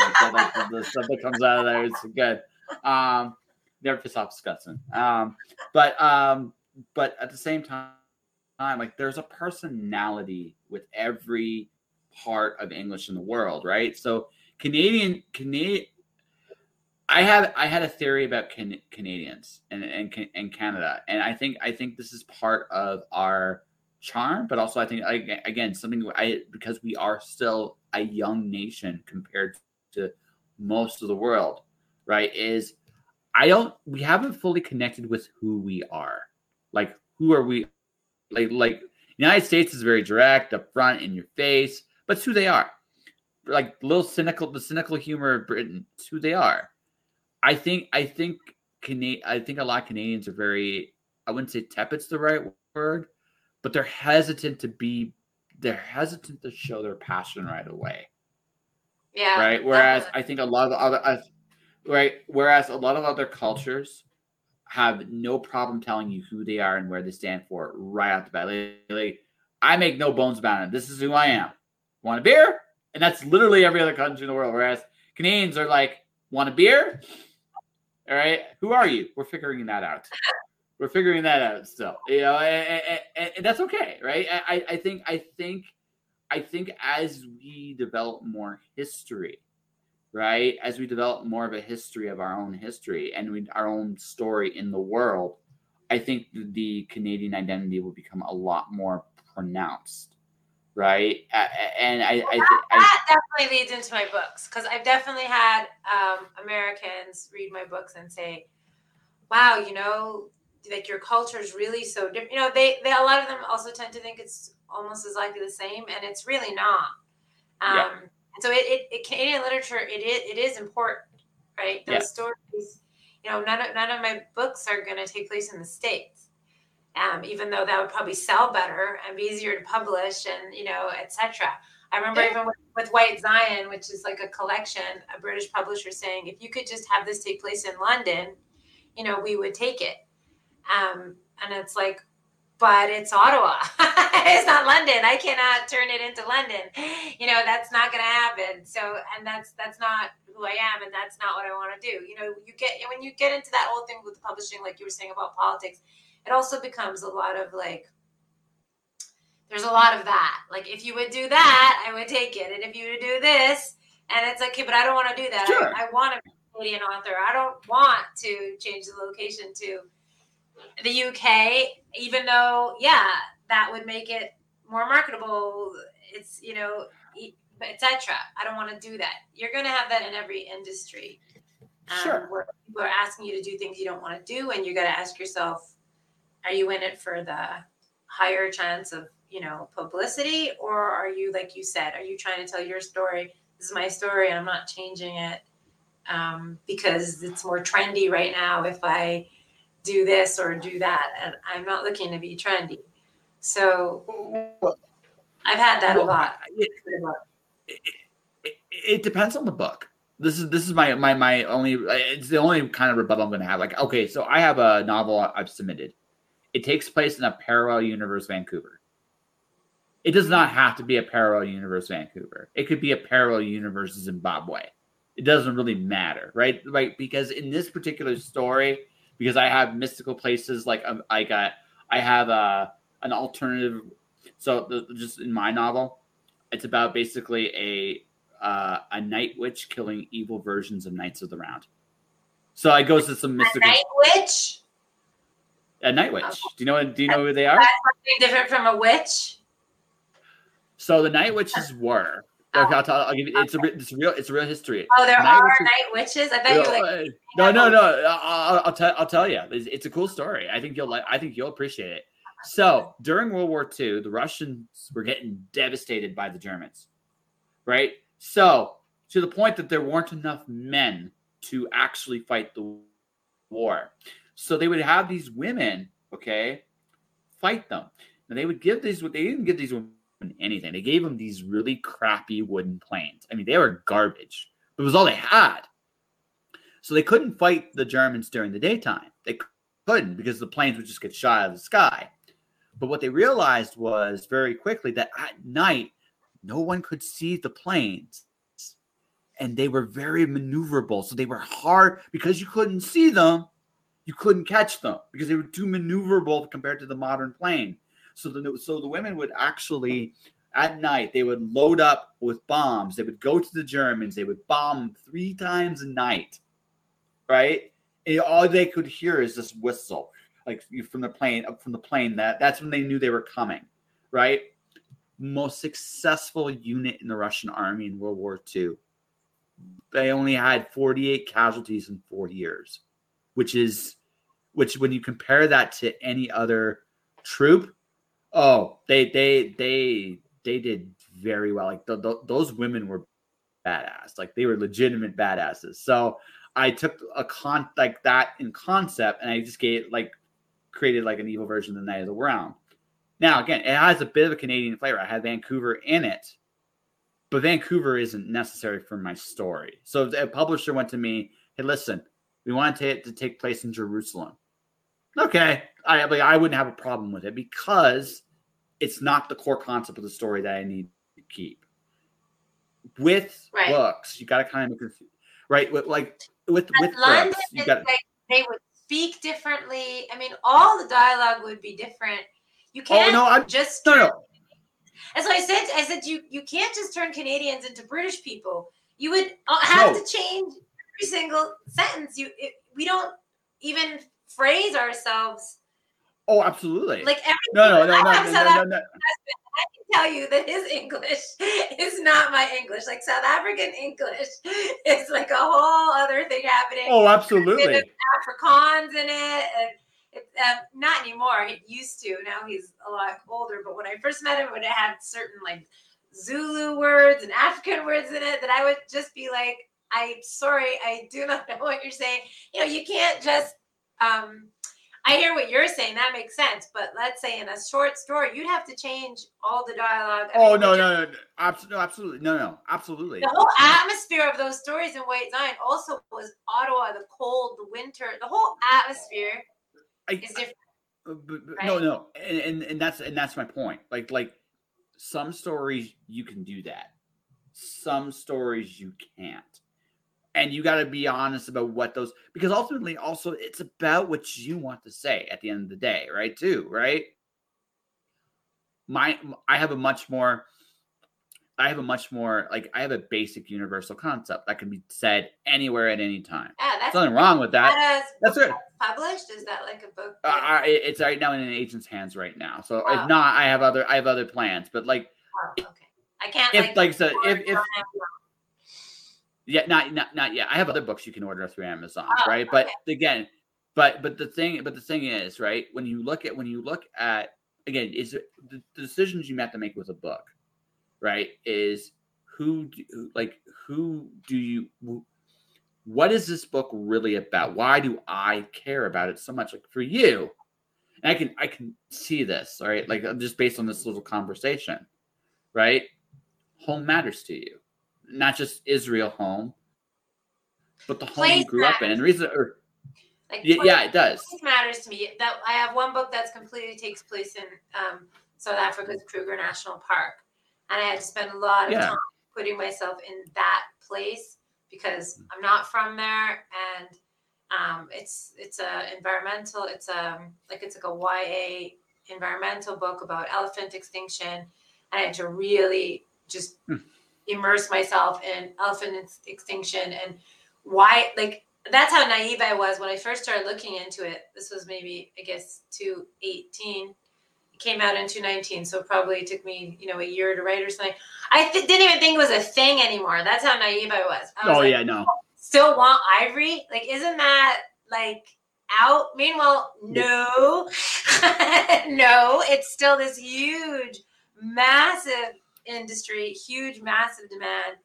And I really uh, wanted, you know, I, I made sure that um, I had South Africans who go to Kruger Park um, at least four times a year read it because I wanted to make sure that you were there on this safari and that it wasn't like you were sort of there. I wanted to make sure that it was really authentic and there wouldn't be oh, anything yeah. that would be there. I'm really into place. I think place is really important. I think that that's something overlooked by a lot of like newer authors or even less new authors that people's favorite books if I, I i i bet you you know almost 100% that when i ask you your favorite book you're going to right away tell me like the place and the time like it's so important mm-hmm. to people it's like oh i was you know it was 1950 it was you know right after you know this war in the us or it was in japan or it was in the, the place and the time is really going to stick with you. Or like, or like you said oh. a, futuristic place or a, a, fantasy place. It sticks with us more than we think. I know that we talk a lot about character and you identify with character and you have to really relate to the character but i think that place is a character. It is. In a novel and it, it and, and it shapes well even in real life place shapes who you are Right. Right. Place absolutely. Like I want to take you to that. So let's say in my new book, which isn't out yet, was the reason I approached you in the first place, called With a Good Eye. I was trying, really trying to take people to this Ottawa of like the 80s. It was the 80s. It was so not, you know, I see my kids now and it's just like I don't know what social media they're on, and like it's so different. Their whole teenage experience is radically different, right? Because it's oh, TikTok oh, and it's it's like your reels and you're this, and I don't even know what is happening. It's going so fast. I, yeah. Instagram, Snapchat, now it's TikTok, and I can't keep up with it. And it's it, it's a such a different. Everything they do is done differently. Everything they the way they organize everything, everything. So I really wanted to take people back to what it was like then. And what was important to me about this book, it took me a long time to write this book because I would start writing it and then I would send it to some beta readers and they would be like, no, like it, it, all the characters were too two dimensional. They were either too mean, too this, too that. It just didn't work. So I would put it aside and then I'd write a different book and then I'd go back to it. And then if it didn't work again, and then I would write another book and I'd go back to it. And at a certain point I even thought maybe I can't write this book. Like maybe maybe I just can't. Maybe I'm not talented enough to write this book. Um, until I actually sent it. I was using this. Uh, she's a, also a Canadian writer and editor. I don't know if you've heard of her, Pearl Luke. I, I haven't heard of her. Oh, well, she's a very talented um, writer and editor. I'm pretty sure she lives in Vancouver now.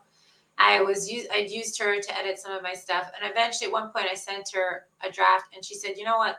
You're trying to write two books. This is, I think, the problem. You're actually trying to tell so much in this one book." um, so it's not working. And that actually solved my whole problem. I like literally just cut out this whole message that I was trying to say with this whole other characters and put it in for another book and just focused on one part of it. And then things started to fall into place. I had some great beta readers. One was in I like to use people from different places. So one was like either either she was always in Mexico or she was always in Switzerland the other one was either in the US or always in Holland, and they're both much younger than I am. And they had such different perspectives. I really think it added to the book when you have readers who are so different, um, really different places. We do these Zooms, and everyone was really in a different place, but like you said, but the same. You know, we all were into writing and doing each other's books.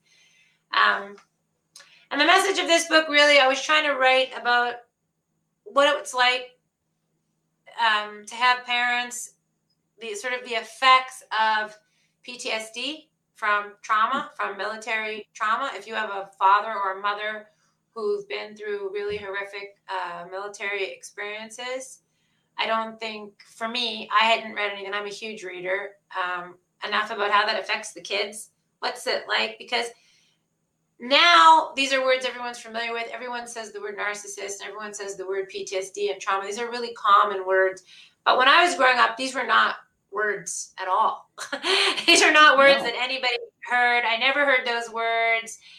I didn't, you know, there was nowhere to put what what what was going on. So I was trying to write about the effects of um, narcissism and PTSD on kids, and also um, what it's like when there's a criminal element um, to your parents. That's very confusing for young kids and sort of where to put that and how how does that work when you're just like a regular kid in this really little conservative kind of town but your parents are so farther off than you know literally anywhere else you know and there's no internet and there, we don't have this language so that's what i was trying to do with this heroine is she's got these two really like out there parents with really no way to to deal with that and so that's that's part of a lot of what With a Good Eye is about.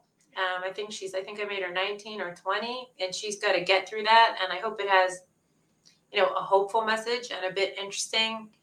Um, I made them also, I think a lot of people, certainly in North America, have a stereotype about um, Jewish people that they're sort of all have a European background. They're all, you know, what we call Ashkenazi Jews, which is more of a white European background, either from Russia or Germany, from Europe.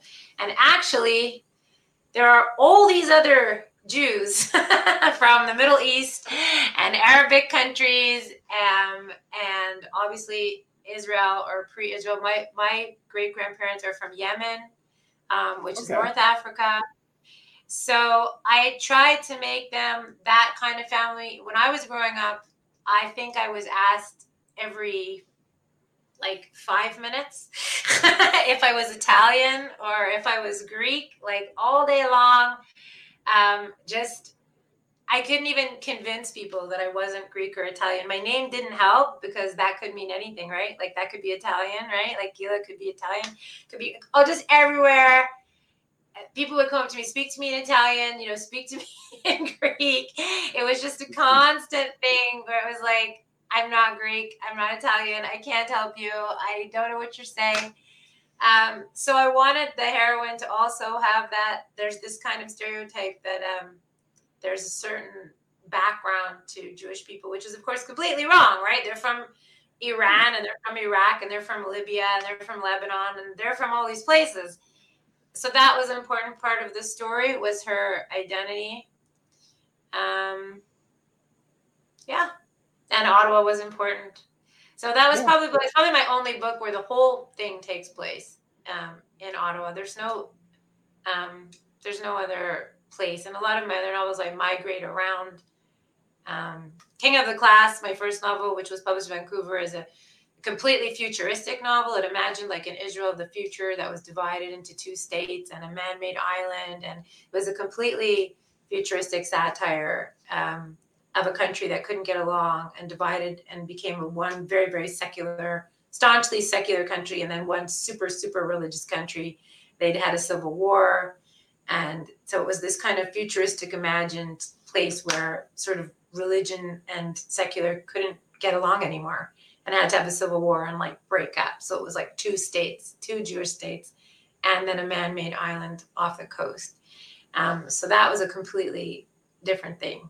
And White Zion goes all the way back to Ottoman Empire, British mandate Palestine. It goes completely historical sort of migrate around. Like I said, one takes place in South Africa. So this was really like a return to a story I'd been trying to tell for a long time and just couldn't. Um, it just was never was never good. I could tell from the beta reactions that this was not working, and I needed to I need to be a better writer. I need to improve my skills. I need to write more. Maybe I needed more. I need to grow up. I don't know. I needed something more because it's not easy to portray um, mental illness. It's very difficult because you can fall into a stereotype easily and these people are nuanced you know they're not stupid and they're not just crazy they're actual three-dimensional people so you've got to get that nuance it's really important so that they're real people and i think mental illness is very for me anyway it was hard on the page that way so of the three things you mentioned earlier ptsd was the only one that might have been heard back in the day of the three the rest of them not so much but ptsd maybe because it was it, that came around I think after the Vietnam War. That's how old I am. That's how old I am. I can right. remember that shit. But um, the big thing about like mental illness in the 80s and I will say early 90s, not late 90s, but early 90s. Like if you had it, if you had something, right? I, you would try to. I wouldn't say you wouldn't necessarily think something was wrong because again, it would be normal for you. Exactly. Right? It would, exactly. right? It, it would be normal. Hard on the page, right? Right. So, so, so the so the challenge. So, I mean, from what it sound from what it sounds like here for you. Now, I don't know why. I don't know the all of the whys and why you care so much, but you really cared about this novel very much. And probably what happened, like you said, you, you wanted to put so much into it it was like it was like you had too much for what you were really trying to tell. And when, when someone was pointed it out to you, I don't think it was ever about you being good enough to write it. I think it was just um, one of the hardest things sometimes with a book is figuring out what the book actually needs. Right? Like like like what's the story am I really telling here? Right? And for again, every book has every book is different. Like every book is different. Every book has different needs.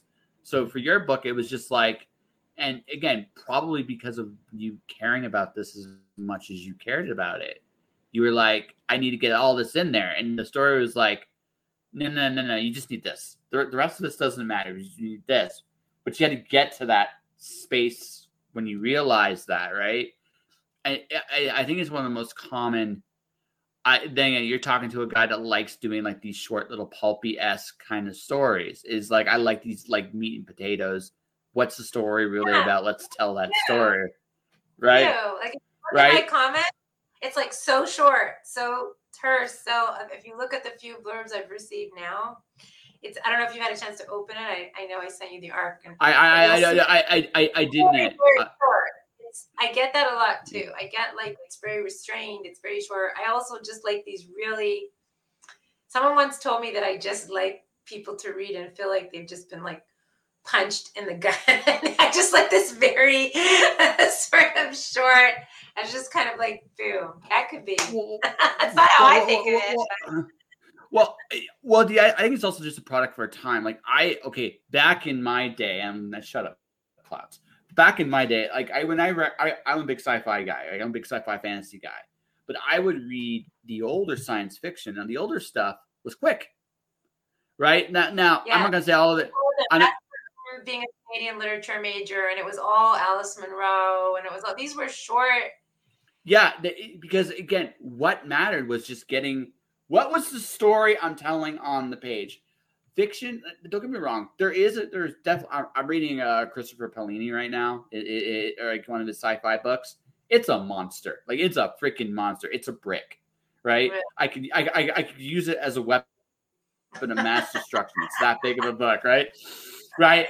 But but but it's right for that story. I'm not I'm not criticizing the story, but I don't necessarily always want to read something like this either.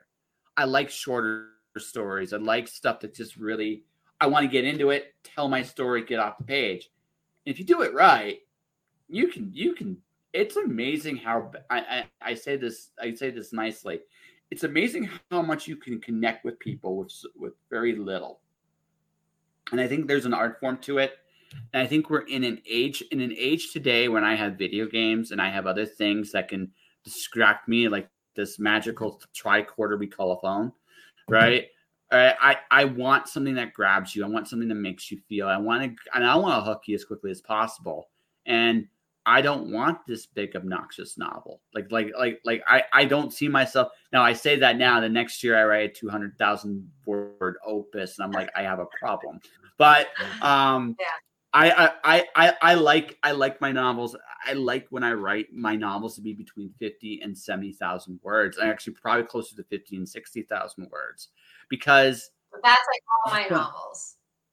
Yeah, because you don't you don't need you don't need this super dense like a lot of times a lot of times you don't again there are exceptions i'm not going to say that there isn't a place I, I, I'm a, I like Brandon Sanderson, and Brandon Sanderson also makes massive bricks as weapons that could be also known as books.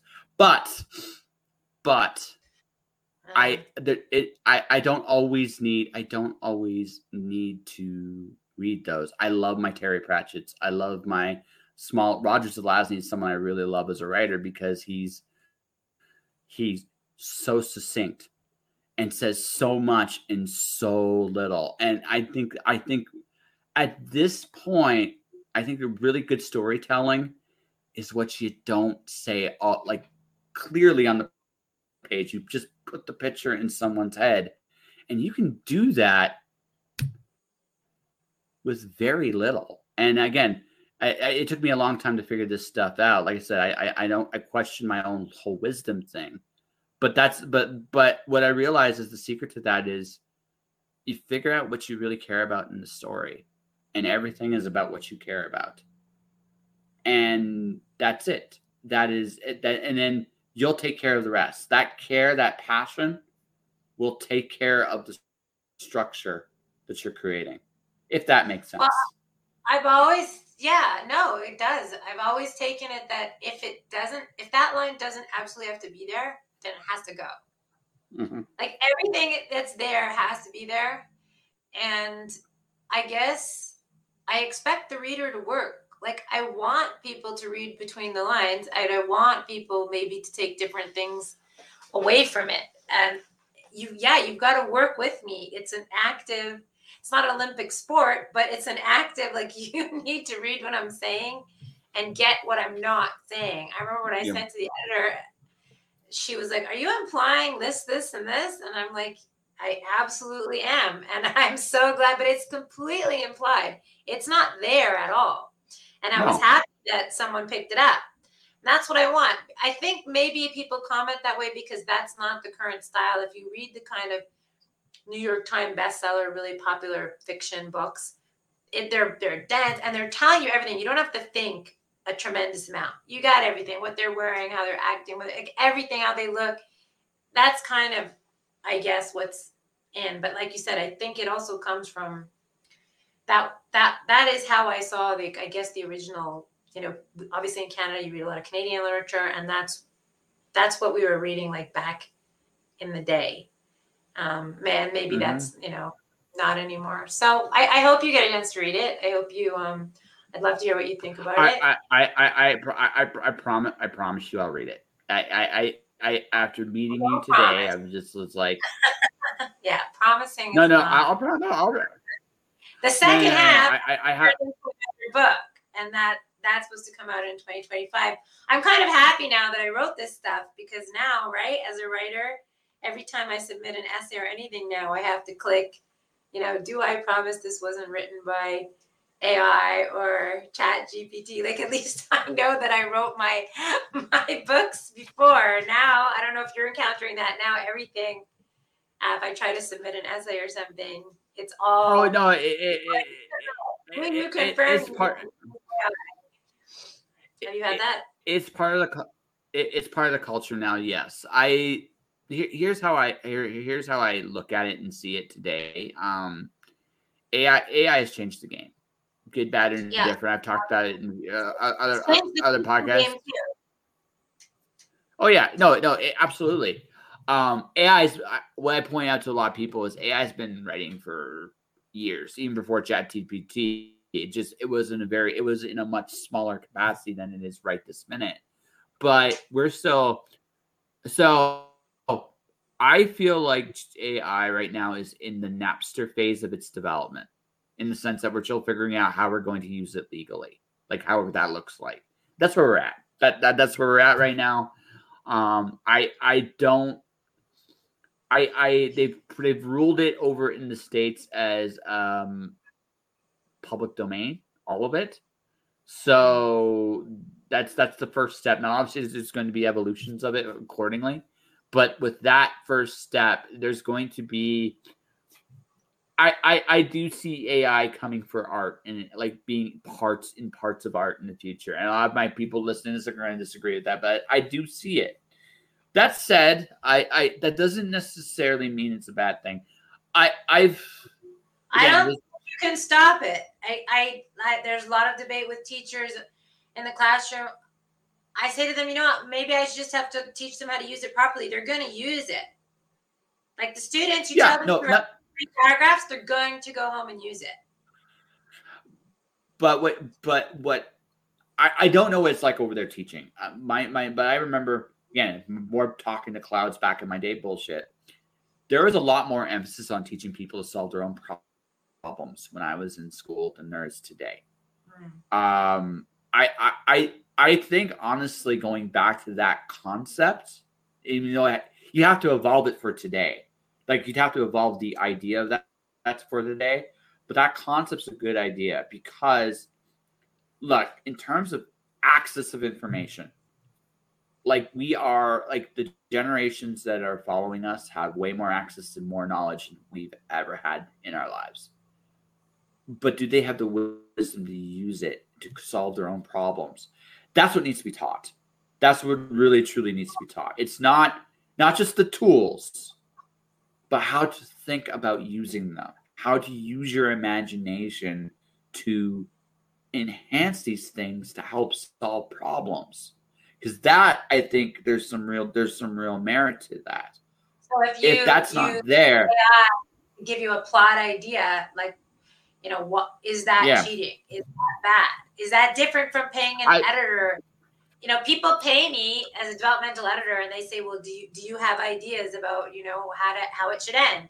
Is that different if they if they pay me and i say oh you know what? I have like two or three ideas how this would end. Why is that different than I, I asking I, I, I just, right? It's a huge I, I just I, well well so I I think I think it's all an execution, not so much like for example, plots, there's if you took it, it's strictly from a plot standpoint. There is no like we are we tell essentially the same five stories, all of us. do. Right.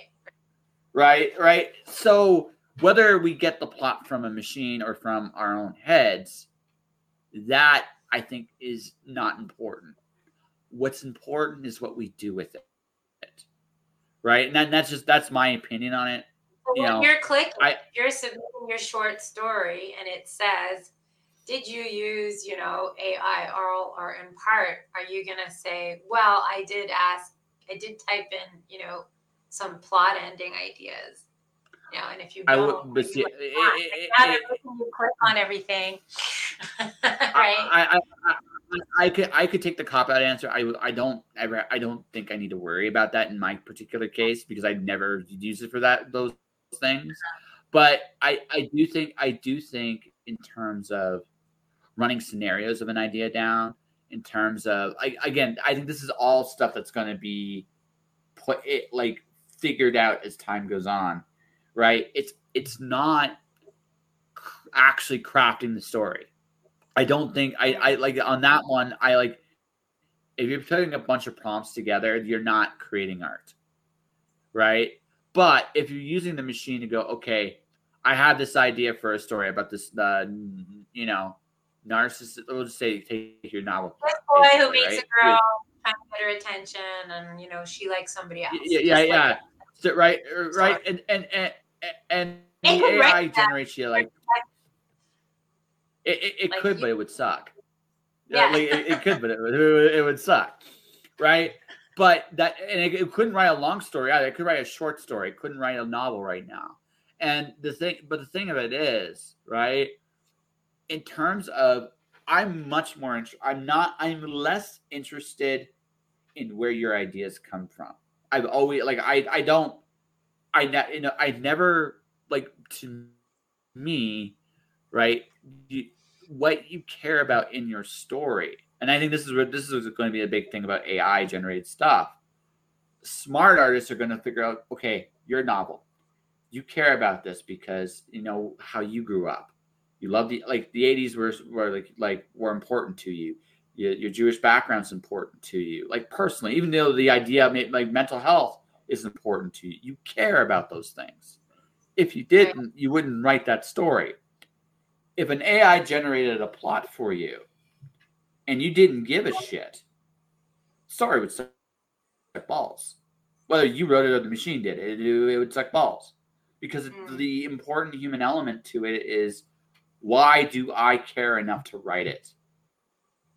right? And that's and that's the thing right? That like that's the real issue. Great story like I, I have a i truly believe this.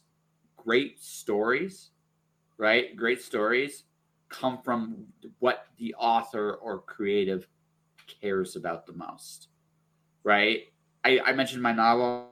You know what it's really about? It's about that fear of falling in love and not just not fear of falling in love but also fear of falling it's never finding that love that's the real emotional core of the story, right? Everything Oh, else. I'm running. Like, No, I no, didn't no. get that from No, no, no, no, no. I haven't told you the whole story. Yeah, yeah, yeah, yeah, yeah, yeah, yeah, yeah, yeah. I just told you the basic plot, right? I didn't like, but what makes the story tick is that little nugget. That that's the real That's the nugget thing. in the story. That's the thing. Everything else is trappings. Everything else. That's the thing. So if I don't have that thing, AI isn't going to do me a damn bit of good. But Mhm. if I have that thing, if I have that thing, maybe the AI can help me go, okay, have you thought about this? Have you thought about that? Right? Those, those kind of things. No. Uh, no, not not not war. AI is love. Okay, sure. But I mean, but but the thing is, but the thing is, right? I I I look at it. I look at it like this: without an emotional core, without an, an emotional core, there the this there's no story like no human So story. it's like soulless writing. Just Yeah. what you're- You'll just have like no soul. yeah yeah yeah like like like even like even the most genre based like books even the most genre based books right um the best ones have a real emotional core to them, right? They could be the the tropiest things in the world, but if, if the author cares, you can tell. Right. And the like story's the good. Love Like, triangle, like the love triangle, like you know, it- it- really it- like, like, yeah, yeah. You can make any story work. It doesn't matter. What matters is does the Yeah. story does the story do you care about the story you're telling? An AI can generate a plot all at once, right? But if the person doesn't give a shit, the story's going to suck balls. It, it, it is. It really it's going to I suck. mean, it could be eventually like future versions will be able to imitate mm. us so well that we'll think that's what they that's that's the fear right that's what half of this writer's strike and everything is about that Well, well, no. Well, the, the, right- well that it seems real to us It, it may, maybe, but okay. At that point, though, the question is: if okay, say the machine has an emotional core, its own emotional core, at, at some point down in the future, because in order to do that, in order to master those little nuances, right, the machine is going to have to, on some level, get human emotion. I don't know if that's possible, but let's say, for the sake of argument, it is. Okay. i have no idea Well, yeah, yeah, no, I, I, I, I don't either, right? So let's just say, for the sake of argument, it is. Then, okay, when does the machine? So now maybe the machine develops its own consciousness, and this is this creates a nice little mind warp. If the machine can do it to that degree, well, is the machine itself a sentient being? And if so, does it get all the rights to everything it just wrote? And the fact that it can write so fast, because the advantage is, is speed as the time it has the time like it has more time it has more time to, to to focus on things than we do because of all the complex operations we do so i i look at that and i go to myself you know it, we're gonna i mean there are conundrums but i'm honestly not like to be perfectly honest with you i'm not really worried about ai right now that's really interesting. interesting 'cause I to- know so many writers who are so worried about ai I'm not because I know what what AI can do well right now and what it can't do well right now.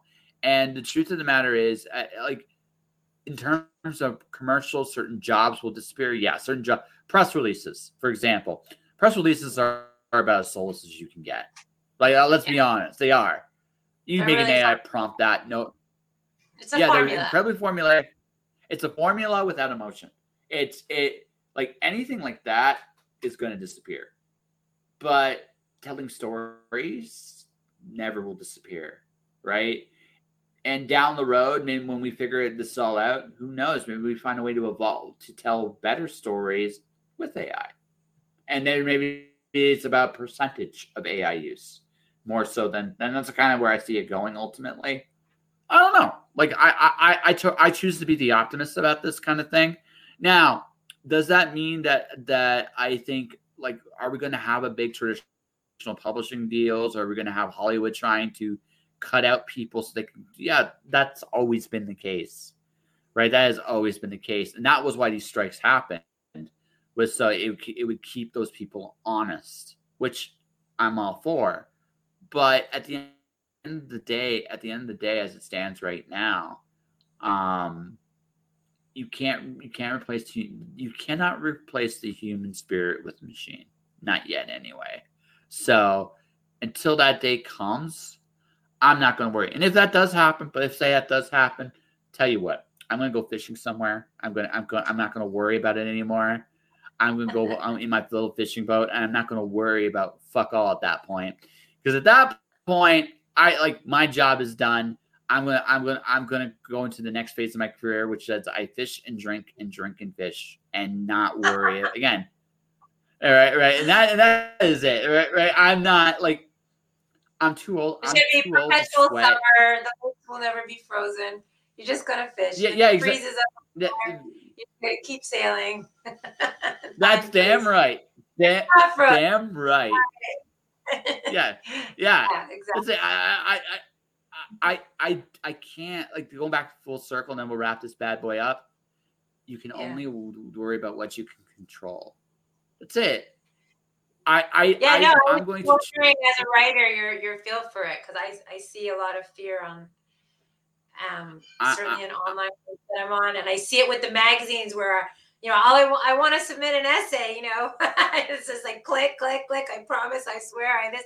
To me, that's like maybe it's coming from their side from integrity, but there's certainly some fear there. If I if if, if you, Integ- integrity, maybe they want to make also... sure that like when it says Gila Green, it's really Gila Green. I get that. There's maybe a well, certain amount of integrity or authenticity they want if they accept your work, but but also but also but also remember, it was just all AI was rules public domain, which means mm. no one can make money off it if it is AI. So, there's also a business element to it as well. Like the like the business does matter, and so I I look at it kind of like, okay, I'm the wrong guy to talk about with fear.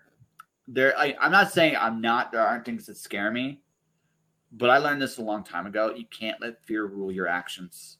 If you do, it destroys you right? Life is look, I me and you are not walking away. Now you you you're you're you have a Jewish background. I don't know if you're a practicing Jew or not. If you are, uh, you know you, you know that you're going to go to God at some point. You're going to say, "Hey, God, this is what I did." But until you get to that point, right? You're here. One day you're not going to be here. Until in in between, the only thing you can really dictate is how you are is how you approach the story of the day. So I, I I'm I'm an optimist by default because I don't know I, I I'm not smart enough to know what real is, and cynicism, as far as I can tell, is useless. Right. So I think that's great. Yeah, that's really great. Nice. Thank you. So, yeah, and remember and remember and remember, what you do matters. And congratulations on everything you've done. Thank you. And uh, yeah, are you gonna like send me a link to this or? Yeah. So so we, are not quite. We're, I'm gonna send you a link to this. So so so we but we gotta do the proper thing here. Okay, this is the proper thing. You gotta plug. You gotta plug a book, and you gotta plug where people can find you. plug my book. Yeah, you know that's my fifth book, and I'm still like I wish I'd never had to market or plug books, right? Because the fun part is writing the book, not selling the book. But here we go. So, no, with a good heart is my fifth book. It's coming out of Montreal with AOS Publishing, uh, August 18th. There's already a link available for pre-order. Um, I'm really excited about it. I think uh, it's a good read, and there's another one following in 2025 called The Inheritance with the same um, publisher. So those will be my fifth and sixth books. And how can people find you? Thank you. Oh, and you can find me at my website at Gila Green Writes. GilaGreenWrites.com. I also recently started a cooking TikTok on a TikTok nice. two weeks ago. The, the, the, because I just needed a break from all the intensity writing. Um, Gila with one L, just one L. Oh, okay. My bad. my bad. That, no, no, you did really well. People usually really trip over it for quite a while. um, so, uh, yeah, I've been starting some cooking TikToks um, to just do another kind of area of creativity in my brain. Oh, geez, I screwed up again. No, no, that's good. Oh, there's no, no, no, no, no, I screwed up. I, I got, see, they gave me an they they they, they gave me an, an award for this, you know, once upon a time a galaxy far, far away. There we go. This is the right one. This is the right one. That's good. Yeah, All right. Fun and thank you. And uh, I just have to say that I just hope the whole world enters a peaceful era as soon as possible, whether it's uh, Ukraine or Israel or anywhere. We just uh, have to get there somehow. Hopefully. Uh, well, one day, one day we'll all make nice and have lots of babies. But until then, uh, uh, until then, I settled uh, for like stop killing each other. We don't even have to be that nice. You just have to stop, stop. Uh, I, yeah, I, I, I, I look at it this way: if we're, we're always going to be a little aggressive, we might as well use it in a way that's at least fun. That's yeah. me, right. That right. Uh, that's me. But for everybody watching, everybody listening, uh, thank you for watching. Thank you for listening. Stay inspired. Keep shining in the dark. My guest, my next guest will be Christy Shin. That'll be this afternoon, actually.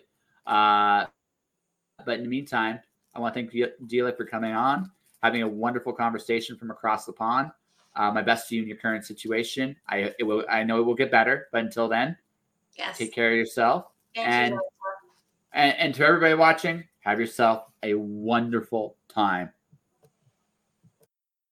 Healing Hands airs every Monday on channel Healing Hands YYC, hosted by Chanel Bostic. Healing Hands is a massage therapy education show in which Chanel shows you exactly some massage techniques, how to heal, and the basics of getting started. Check it out every Monday at Healing Hands YYC. Click on the link below to subscribe. Josh. Josh.